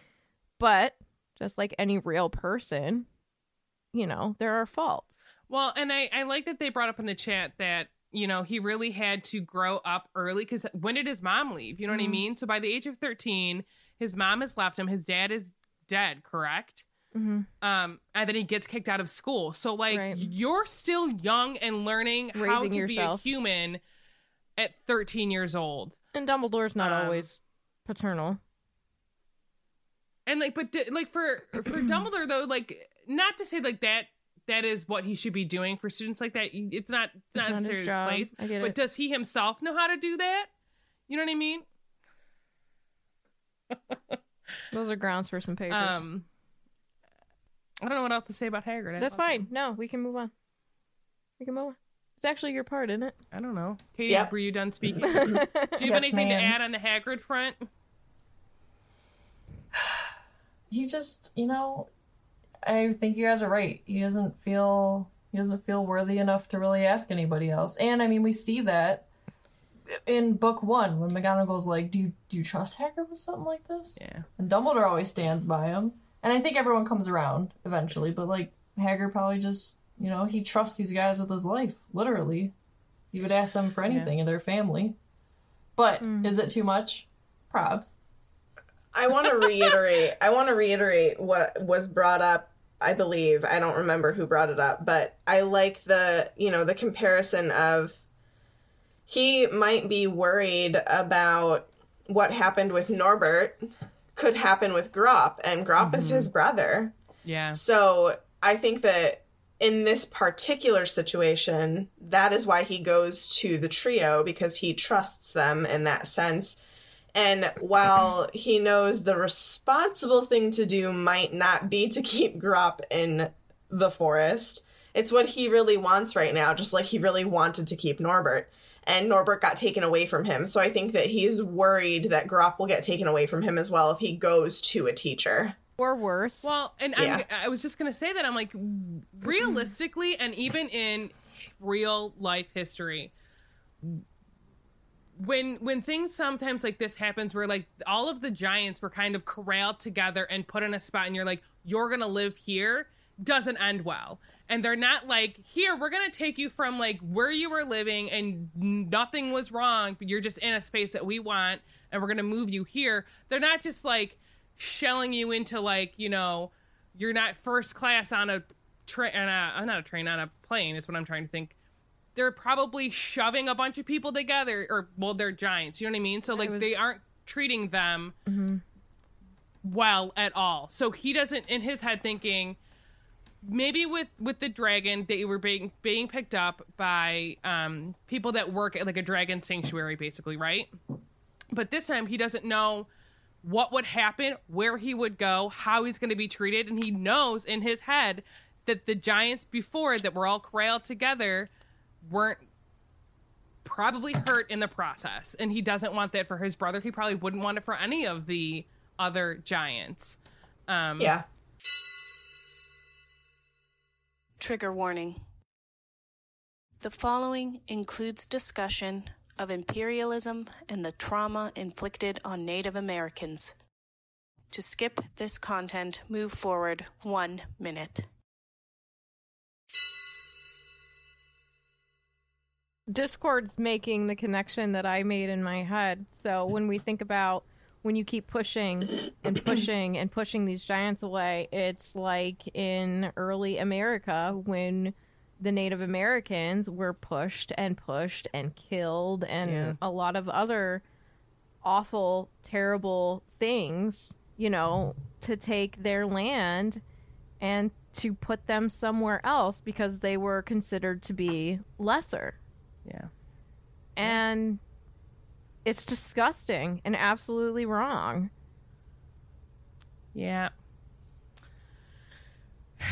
I think just Hagrid has a really big heart and I think I think because I always say that you're a product of his environment and he wasn't um raised with a lot of role models that were strong and in his life because his mother left him his father died and then he had to grow up and he was no longer in school um, and I don't know did he immediately start working at Hogwarts? I don't know. Um, so I think that he knows what it feels like to be like not forgotten, but basically he knows what it's like to be that that person and he doesn't want any person or creature or anything um to be you know what I mean? Like left left out or being treated wrong. Um and I think that's a huge part of why he uh is on like this side of the argument of like the war in general. You know what I mean? Mm-hmm. I just love him.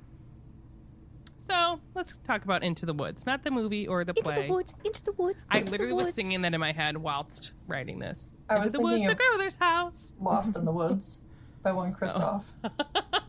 I didn't like that song when I first heard it, It's and an then it 80s turned- ballad, It's one of my favorite songs. Same. good. Same. And then I watched the behind the scenes of Jonathan Groff recording it and them writing it, and oh my god, it's just so good. The oh, can you send me that? I want to know. It's on it's on Disney, Disney Plus. It's so It's good. called Into the ah. Unknown: The Making of Frozen 2. the animation for that scene is like them making it is the best storyline. It's so funny. Oh my god. I It's love such- I just- Jonathan Groff. I really enjoyed that movie, mm-hmm. Frozen 2, Yeah. if you didn't know. Um, I also I'm liked Into it. the Woods. I'm a musical fan, so You don't say. Eh. All right, so they um the group is pretty much silent as they're walking into further into the forest, into the woods, and it grew dark because the path was so overgrown. Um, they were way past the clearing where Hagrid had shown them um, Thestrals, but Harry really wasn't worried until Hagrid started to weave around trees to get to the heart of the forest. Um, Harry asked when. Uh, nope, he asked where they were going, uh, remembering the last time he was into the woods. I don't know why I keep saying it like that, and strayed from the path. Um, and he tells them that it's just he being Hagrid tells them it's just a little further to go, and it seems easy for Hagrid to get through the forest. Like Harry compares it to him walking through cobwebs. Um, but Hermione and Harry keep getting their clothes caught like on branches and thorns and stuff to the point where like it takes them minutes to uh, like get their robes and stuff unattached. Um, and Harry's arms and legs were getting scratched. I'm not laughing at that. I'm laughing at Sasa thoughts in my head. You're a goose. Okay, so Ron or Harry, I keep saying Ron. I just want him to be there. He's off winning games and stuff, you know. So Harry's arms and legs are getting scratched, um, and Harry can Harry can barely see Hagrid in front of them because it's like that's how thick the trees are overhead and like how dark it is in the woods. And he just um, notice like realizes like there's no creatures around them, which seems strange. Um, because usually by now like the woods would in the woods there would have been like some animal or something living there that they would have like come upon, Mm-hmm. but there's nothing. Creepy. So Hermione asks if they could light their wands, and Hagrid tells her just for a moment so he can fill them in on their situation. So he's like, "Yeah, I guess. Why not?" So with the wands lit, he basically says that he's going to be fired any day now. So he's like, "Y'all, my name is on my. I'm getting the pink slip. I'm getting fired." Um, and they were like, "What? What? Why would you say that?"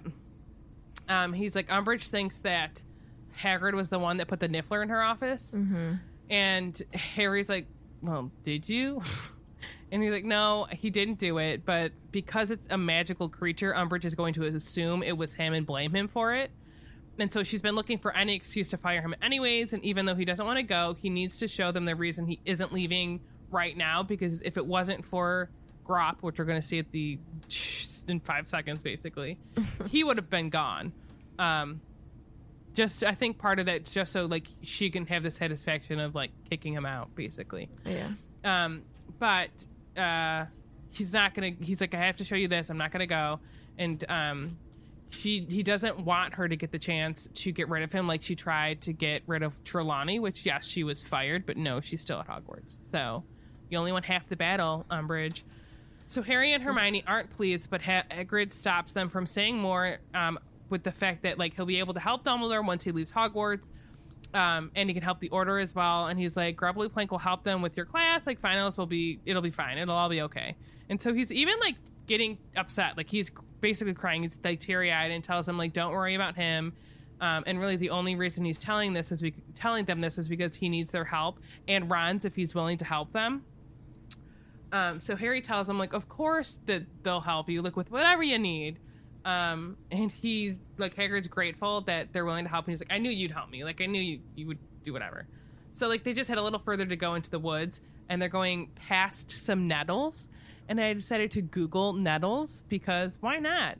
Um, and I do have a funny story about them. But I I literally Googled nettles, and the very first thing is like six benefits of stinging nettles plus side effects. And then it says people also ask, can you eat nettles? Um, and it says this is from how to pick and eat nettles, Demuth's Cookery School. I don't know if that's real, but it made me laugh a little bit. Says Cookery. they're also delicious to eat and make a healthy, relaxing herb tea.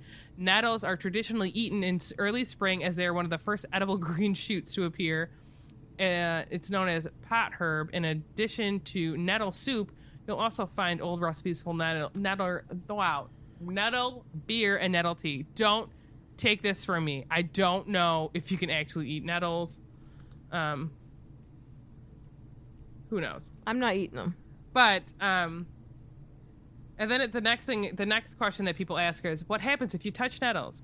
Net- nettles are plants with sharp hairs on their leaves. If you touch them, these hairs inject irritants into the skin, making it itchy, red, and swollen. Which, when I was in Ireland, my cousin like fell and not scraped her hands, but like she landed because she was like, "This is gonna sound ridiculous." She was trying to climb a fence, but like in a house that we knew the people that lived there. Um, and she was just not trying to climb the fence, but she was trying to like look, get like a better look at the house. It's a long story, but she ended up slipping and scratching her hands on the nettles. We weren't like trespassing. We are related to the owners. Sure. it sounds terrible. Um, that house is now like it's like a family kind of thing. Anyway, so she scrapes her hands on the nettles. then we're in the car, and she's like, "God, my hands kind of hurt." her mom, who was with us, my aunt, was like, "You're fine, you're fine, you're fine." It was like 30 minutes later, her hands are red and swollen, and my other aunt, so like my two aunts are sisters, she's like, "You need to stop and get her something." She's like, "She's fine." Oh my god. They ended up stopping. Like they don't have Benadryl, but they had something like Benadryl that they gave her. But it was pretty funny. She was laughing, and she wasn't hurt. um, so many disclaimers to that story. We I knew know, that we weren't sounds- trespassing. She was laughing. I know it was fine. it, it was my grandma's cousin's cottage. Um, so he knew we were there. Um, but according to um, the internet, nettles were used in potion making. Dried nettles were used in boil boil cure potion. They were presumably the main ingredients of beverages like nettle wine and nettle tea. I bet you water was probably the main ingredient, but what do I know? Nettles could also be made into a soup, which were rumored to improve the glossiness of one's hair. Interesting. Lost. Um, so fun facts of that. Anyways, let's go back to the chapter. so after about 15 more minutes of walking, Harry um was about to ask if they were there yet when Hagrid kind of threw his arm to stop them and told them to be easy and very quiet. And then this is quoting from the book. It says they crept forward and Harry saw what they were facing saw that they were facing a large smooth mound of earth near nearly as tall as Hagrid that he thought with a jolt of dread was sure to be the lair of some enormous animal. Trees had been ripped up at the roots all around the mound so that it stood on a bare patch of ground surrounded by heaps of trunks and I don't know if that's the right Bu- word. Bows. Boughs that formed a kind of fence or barricade which behind which Harry, Hermione and Hagrid now stood. Um The him laying down, Grawp laying down, is almost the height of Hagrid. Mm-hmm. So I always imagine him like laying on his side, right? So that like the width of Grawp is almost the height of Hagrid. yeah. That in Hagrid, according to the internet, is eight feet and six inches tall. Well, thick. God. Because like how tall? Do we ever find out how tall Grawp is? Megan.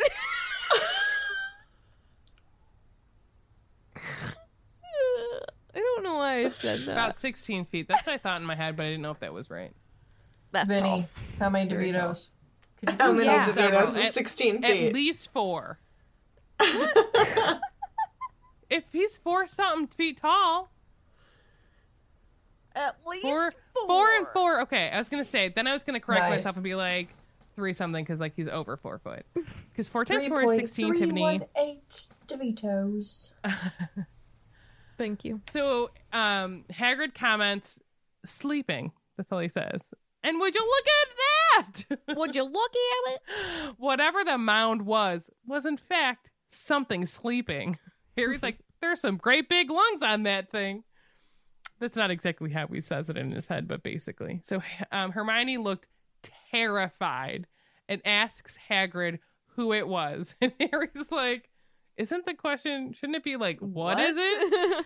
And then Hermione then goes on to remind us, basically, and Hagrid, that he said none of them wanted to come, and it dawns on Harry that that mound is actually a giant. oh, buddy. This is kind of a cute throwback to when Harry first meets Hagrid, and in his head he wants to say, What are you? But Oh, he's polite and says, Who are you? Yeah, Yeah. that's good. That's good. Little So- Harry.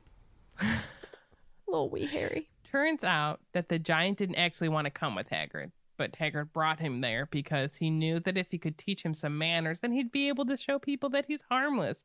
Because Hermione's like, what's he doing here? Basically. And Hermione does not care for this answer. And she's like, so he's the one that's been hurting you. That's why you're injured. Um, and Hagrid says that he doesn't know, like he hasn't said the name out, but we know it's Grawp. Basically, Grawp doesn't know his own strength, but he's getting better at not fighting him so much anymore. Um, and like that's the reason why it took Hagrid so long to get back from the Giants was because he brought him um back with him, and he brought him back because he was being bullied because he was so small. And Hermione's like small. probably didn't. She probably didn't say it exactly like that. She like freaks out. Um, but he's like, I couldn't, I couldn't leave him. So Hagrid tells Hermione and Harry that that sleeping mound is in fact his brother. So after Hagrid's mom left his dad, she went and had a baby with a giant. It's a boy. Um, and that baby is now sleeping on the on the forbidden forest forest floor, and his name is Grawp. At least that's what it sounds like. Yeah, Grawp I, Bay. I- what what do you think his real name is? I don't know. I looked it up and all the articles that I was like, what does that mean? Is it just like I think his real name was Trogdor. Oh my god. Uh, high school. I don't know what that means. But I used to play that on uh, that guitar game. Mm-hmm. Mm-hmm. Um, but I, I, I, this is like an emotional, as much as we we're joking around, like it's emotional for Hagrid to even talk about it because I think, like as I've just said, he has a big heart, and I'm I'm opening the wrong book. I think his name was Old Greg. oh my god! But it's just the way like he's talking about it that he's like it's my that's the only family he has left, and he it's like I think part of it is yes, like he doesn't he doesn't like to see someone get bullied and someone get picked on, but he also doesn't like he didn't want to leave his only family. It's like doubled because it's Yeah, his family. Yeah. yeah, and he's like telling her because he's like I think at one point he was like. It said he sounded desperate. Um, he sounded close to tears. Poor Hagrid. I just want to give him a hug. Yep. And like at this point, he is crying. Like he's like, "It's my brother." Like he's just, oh, Yep. sad. It's just sad. What is that noise? Does that mean it's time for the lightning bolt questions? Okay. It's Ask lightning. me something. Squeeze lightning. It's part of Look at- lightning. Look at me. You look so cute. Distinguished. Sasa doesn't know how to drink from a straw. Brunuts is doing um The Office. I Who? Think. Brunuts. Ooh. I like donuts. Okay. Michael's So, like grilled my donut maple bacon. lightning bolt question. First one comes from Kendra. And it is Do you think Mrs. Weasley would have actually been mad at Ron for Fred and George leaving, or is that just him being No. dramatic? Dramatic. I don't. I don't think she would have been mad at him. No. But maybe I think she would have asked him like, "Did you know about this?" Oh yeah. I mean, she would have asked him, but I don't think she, Yeah. she Yeah, would have been mad. That's llama drama. For sure. True. True. I think honestly, I think What that's kind just drama? Ron's. Llama drama. Mama. I thought you said that. I was like, Did you say mama drama or a llama drama? llama mama drama. Um, I agree. I think that she would have questioned him for sure, been probably annoyed that he didn't have answers, but like not legitimately angry at him, you know? Even though she's petty. Betty. She's petty Betty. Um, next question comes from Carly. Who is your favorite Weasley child? Pick one for Arthur and one for Molly. What? Molly is totally Ginny. It's totally Ginny. I don't know. Uh, I think her favorite's Bill. You think Bill? See, Yeah. but but also Bill. I also think love though because so like he's got like long hair and an earring and she doesn't care for that. Yeah. Um, because she seems a little bit more conservative in that aspect. Yeah. I don't know. I almost said Charlie, but he then doesn't get married and give her grandchildren. Not that that's a bad thing, but like currently, my mother's favorite gave her a grandchild. So so maybe when I give her one, then I'll be returned to glory. I mean, technically, I birthed a baby, so am I the favorite? no, Yeah, that's true. your baby's the favorite. Let's be mm-hmm. honest. I don't know. Maybe Arthur's favorite is Ginny, but Molly's favorite is Bill. I think Arthur's favorite is the twins. Yeah, kind of that's agree. true. Yeah, I Like, he agree. can't pick between them. But honestly, like, I don't know. I kind of, I kind of also see him not having a favorite and just like loving them all. yeah, that's true as well. You know, What if we have to? Because, like, I mean, I, I genuinely, like, I say my parents have a favorite, but like, there are, they are pretty much like, they don't care for all of you. that's, yeah, that's, that's what my dad would say. Slash my mom, depending on, depending on her mood. She goes, I don't like any of you. Vinny, Vinny said that he thinks that Molly's favorite is Ron, especially in Deathly Hallows. And I actually think I agree with that. I can, I can agree with that. I don't like doing you. I- parental favorites. But like here's here's my thing. And I know that like there are times when I my my mother and I don't get along, but I know that like genuinely I'm her favorite. But she also like annoys the crap out of me more than she probably does to my siblings, and I think that's why I'm the favorite of hers. Because like I think Ron doesn't give her a lot of grief and like uh, in the aspect of like I don't know. I think I, I just think I can understand why why someone would say that like Ron is her favorite, even though like sometimes he feels forgotten, which I get. That's a long winded conversation. In it though. Yeah. Next All right. question. Next question is I think this one's kind of fun. Nope Rope asks, What do you think the twins' apartment looks like in Diagon Alley? Ooh, are they like crazy messy or are they actually like tidy? So I I think, think they that have a their living messy space, spaces are tidy, but they have crazy offices. Yes, like they have a I method to feel their this. madness. Yeah. Do you think that they still share a room? Yes. Well, Bunk beds. I think when they get their own place, they probably much more don't because I bet you they want to invite, like you know, Angelina over. Oh my Well, lord. that's weird because like she's Shield- still in school. Sheldon guy.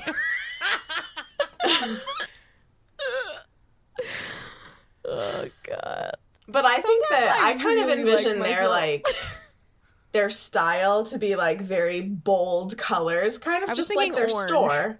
I think of You know? orange and red for them. Yes. Bright, bold colors everywhere, like nothing plain in that apartment. Who do you think cooks? I bet they both do.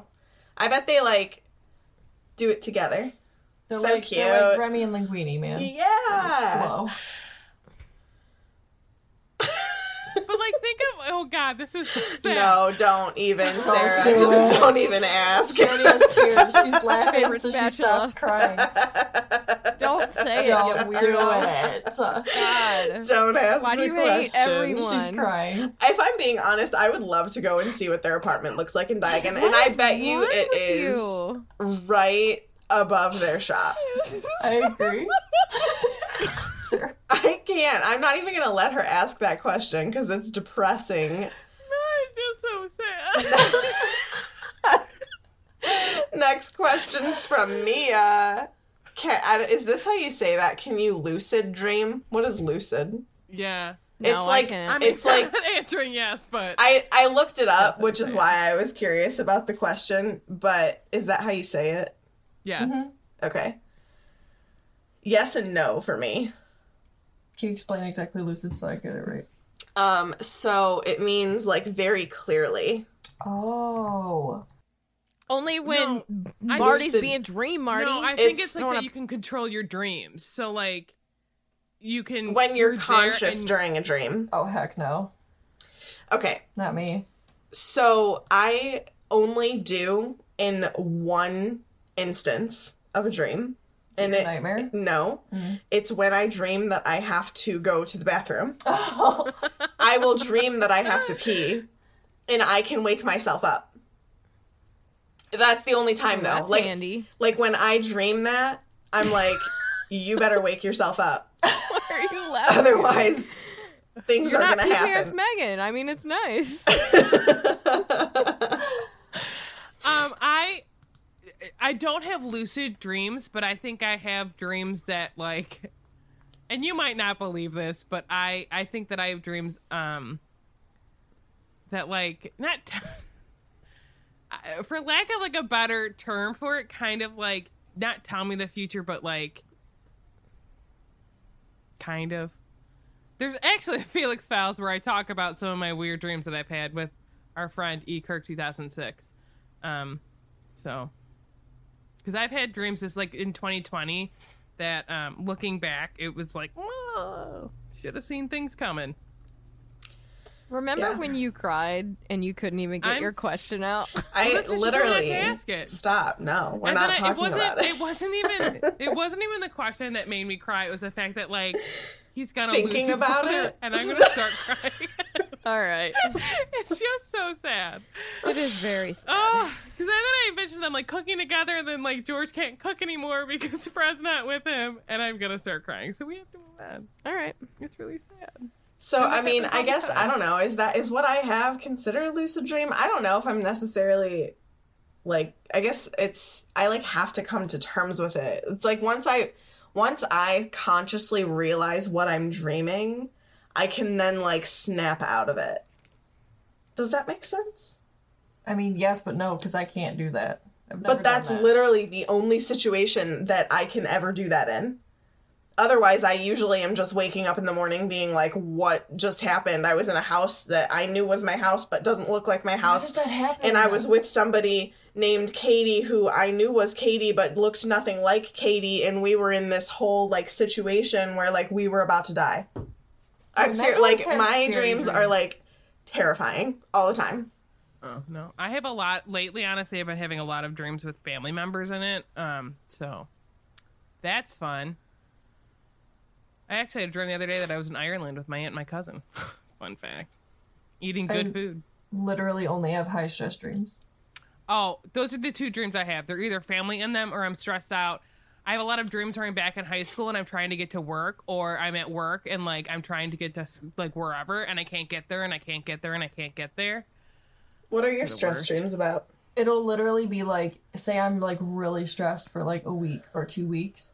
It will be a like it'll make sense in the dream, and then I wake up and I go, "What the heck just happened?" And it's literally a mashup of weird Of all your occurrences, of stress? all the things that stressed me out, somehow playing into Mm. one dream, it's turned into some kind of nightmare. It's really crazy. We should do a dream episode because I have some like really weird recurring dreams. You really? none of mine are recurring. Oh, I have two that are recurring Mm-mm. all the All I time ever since I was little. Like I mean, like I've had these same the two since I was little. I have recurring dreams with snakes too, and it's terrifying. I hate it, and it's usually only when I have a fever. Fever dreams, man. but it's chasing me and I can't get away from it and it doesn't matter what I do. And I always I'll close the door and it gets under the door. I'll have bunk beds and I climb up on top of the bunk bed and it gets up there and then I jump down and it falls down and I can't get away from it and I hate it so much. I'm sorry. I hate it. I've literally woken up screaming. yes, I hate it. Usually I wake up screaming because it's like jumping at me about to bite and then I like wake up. It's the worst. I hate it. I'm running away from snakes in real life, apparently. Um, do we have any more questions? Or is that? No, that's it. Okay. Who won House Cup? Let's see. It's probably Gryffindor. Jess, you got a bingo? Hufflepuff. Did you just get it? Oh man, literally talk about coming in the last second. Actual crying has won it. Oh, you're welcome, Hufflepuff. You're well, welcome. actual crying. oh man, that means no way Slytherin wins the House Cup. Whoa. Good job, Slytherin. You snakes. Good job. Sarah mm. almost says something inappropriate. It should just be Sarah. Sarah did that a lot. That was that one should be on there. And then she Did did end up saying things.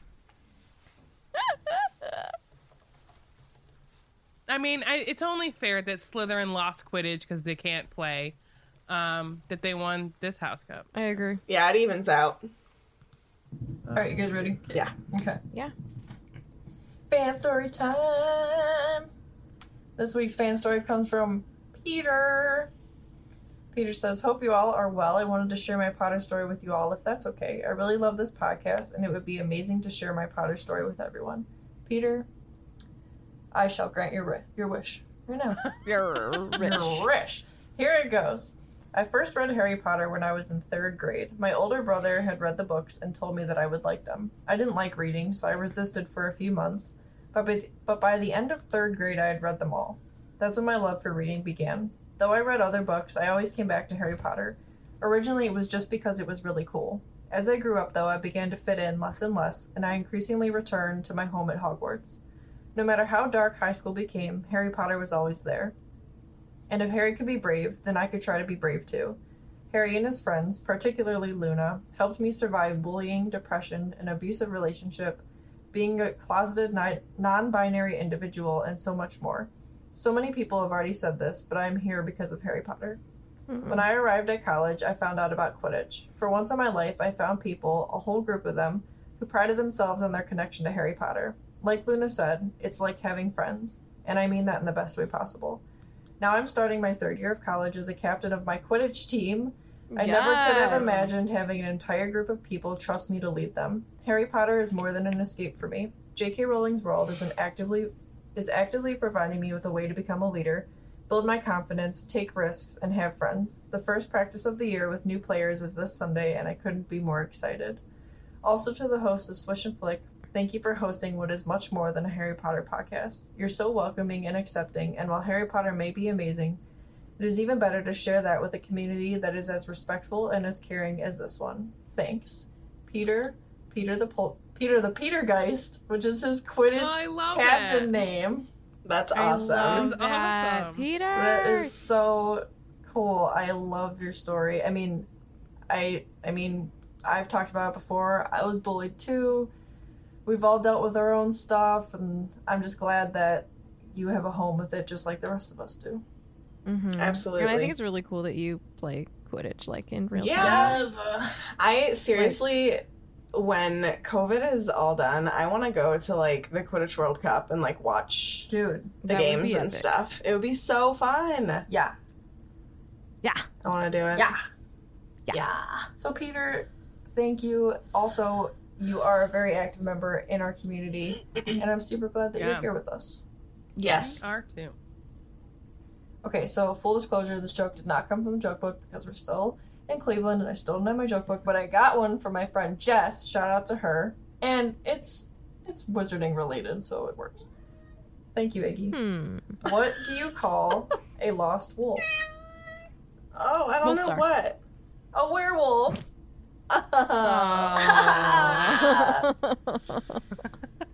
Iggy, you like that Can? I read? Did you can like I that read joke? um a crying joke? what is wrong with you? oh my god, here we Why go. did the noble gas cry? Because all his friends are gone. oh my gosh. Argon. It's a gas. Oh my god.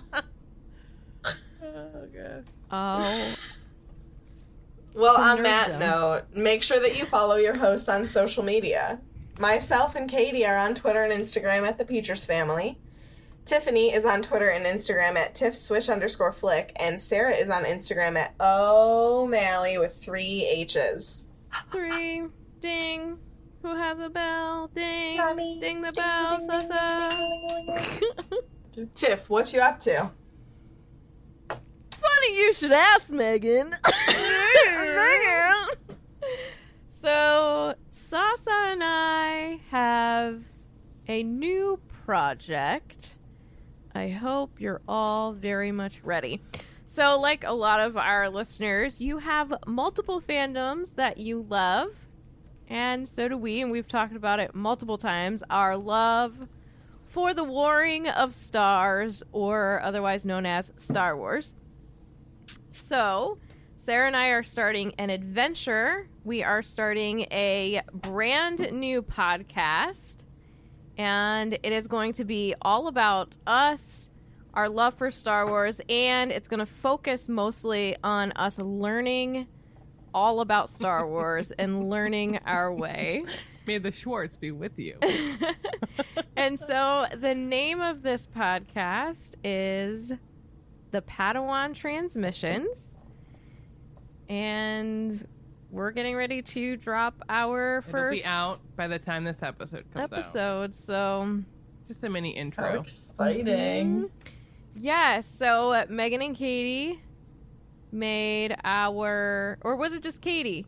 I don't want to give Megan will be like, I supported It- her. Okay, so I did the design and then would ask Meg, like, what's dumb about this? Something's not right. And she'd be like, well, try this. And then it would work. That's how we go. So That's just how you we team together. effort. That's how we work. Okay.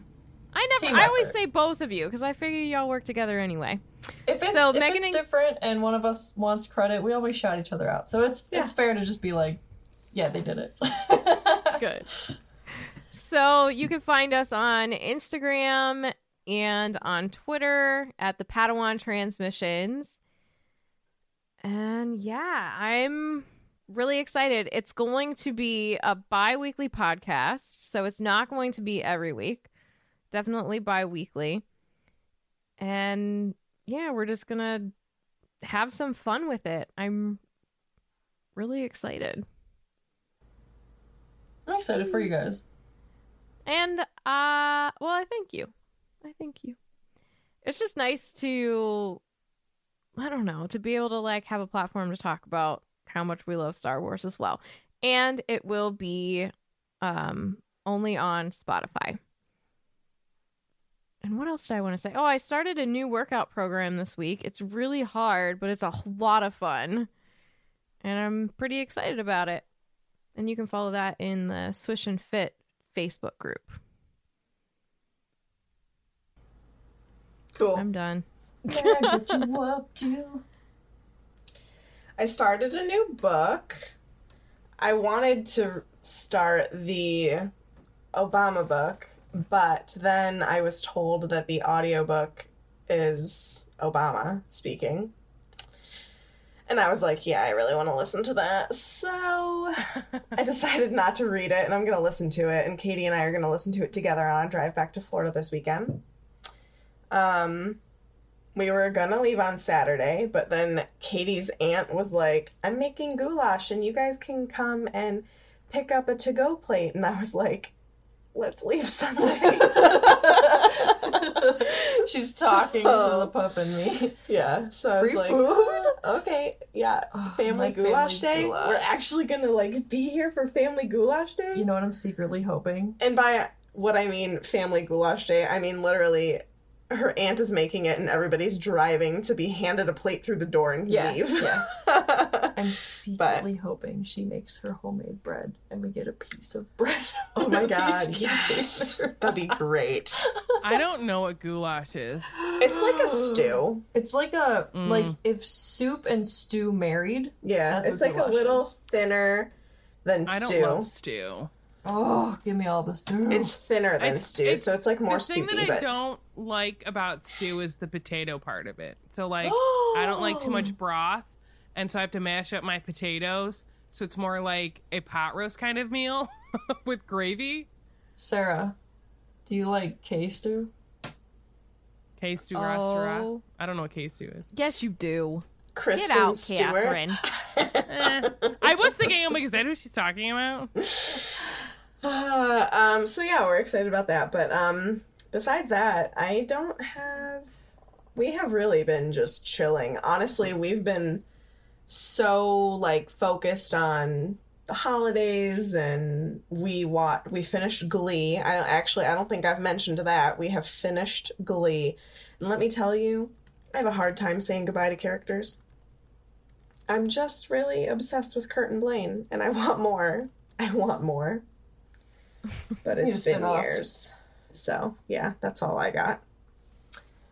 What am I doing? I started finally reading Fangirl, and I love it. Here for it. Highly recommend. I probably only have like 100 pages left, so I need to finish that. Um, what else have I been doing? Just chilling and yeah, recouping from the holidays, getting ready for a really long drive, and screaming cats. It's gonna be a good time. If anybody is listening to this the day it comes out, I'm probably driving right now, so we might go live in the car to keep ourselves occupied. So look out for that, I guess. Yeah. What you up to, Sasa?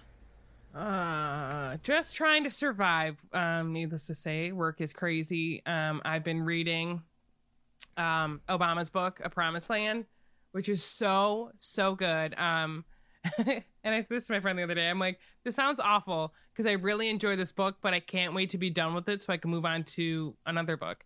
Um, so I'm reading this. I'm almost done with it.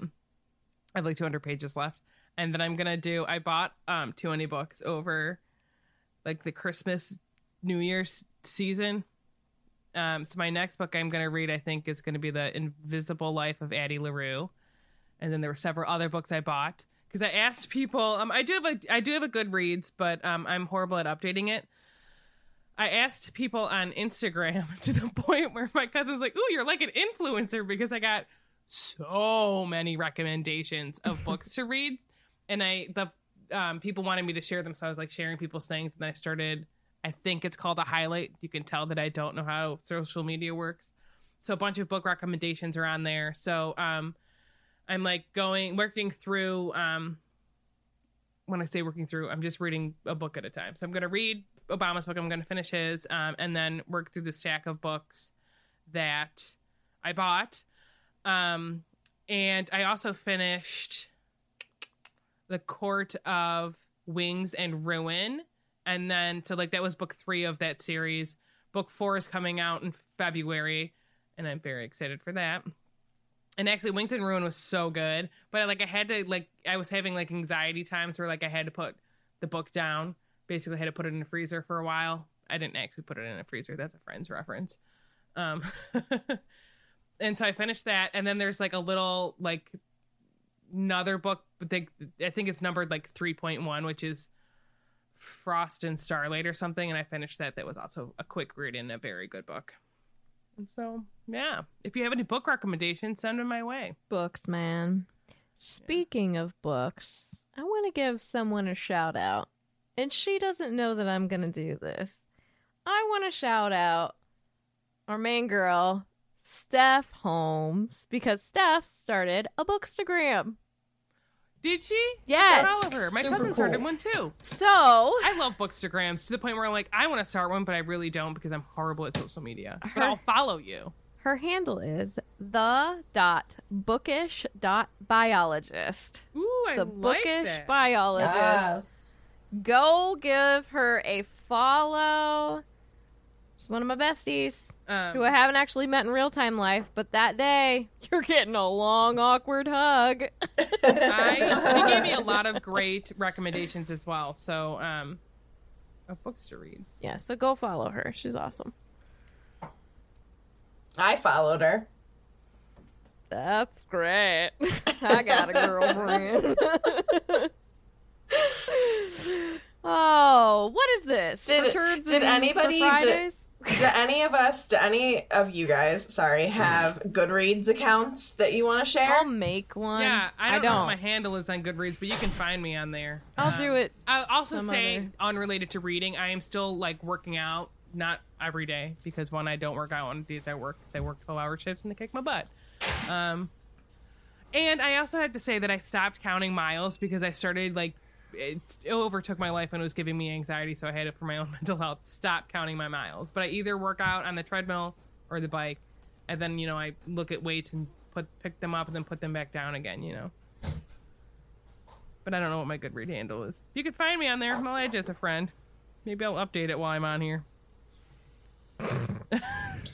I set my goal for 100 books this year. Woo! I really want to do it.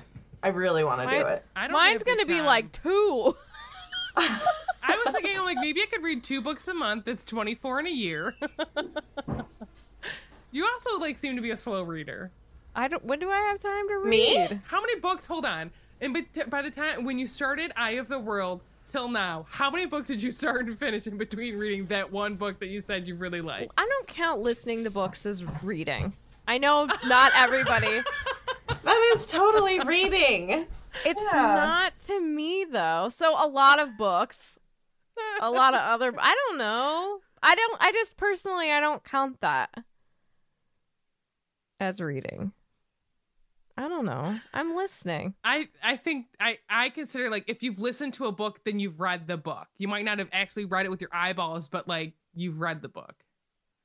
No, So I, I've listened to it, but, But like regardless, like you know you you know what the book is. But I didn't read the information for myself. Oh I Right, listened to the information. I information. can't stand you. Yeah, well, get used to it. All right, what's this for? For books and turds? For book, I almost said for books and boyfriends. No one has one of those here. wow, Tiffany. For grops for and books and gals. babes. For what? I say What'd grops say? and gals. Grops and gals. For grops and gals. Maybe next one. This one could be for books and babes. for babes. see you later, Umbridge.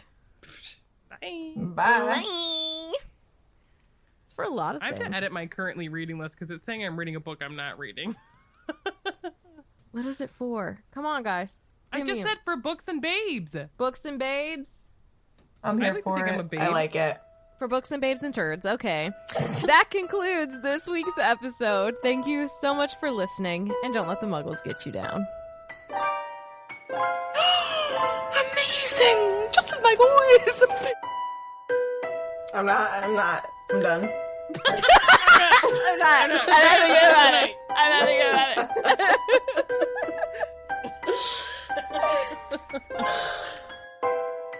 you could type it, you turd. Every turd Friday.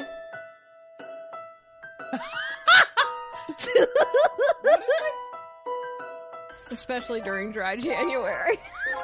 we're we're angry. And sober. Look at Not us. okay to to ease the Megan, did tension. you just say not us? We're sober. Oh my god. no, no, no, no, no. To ease the tension,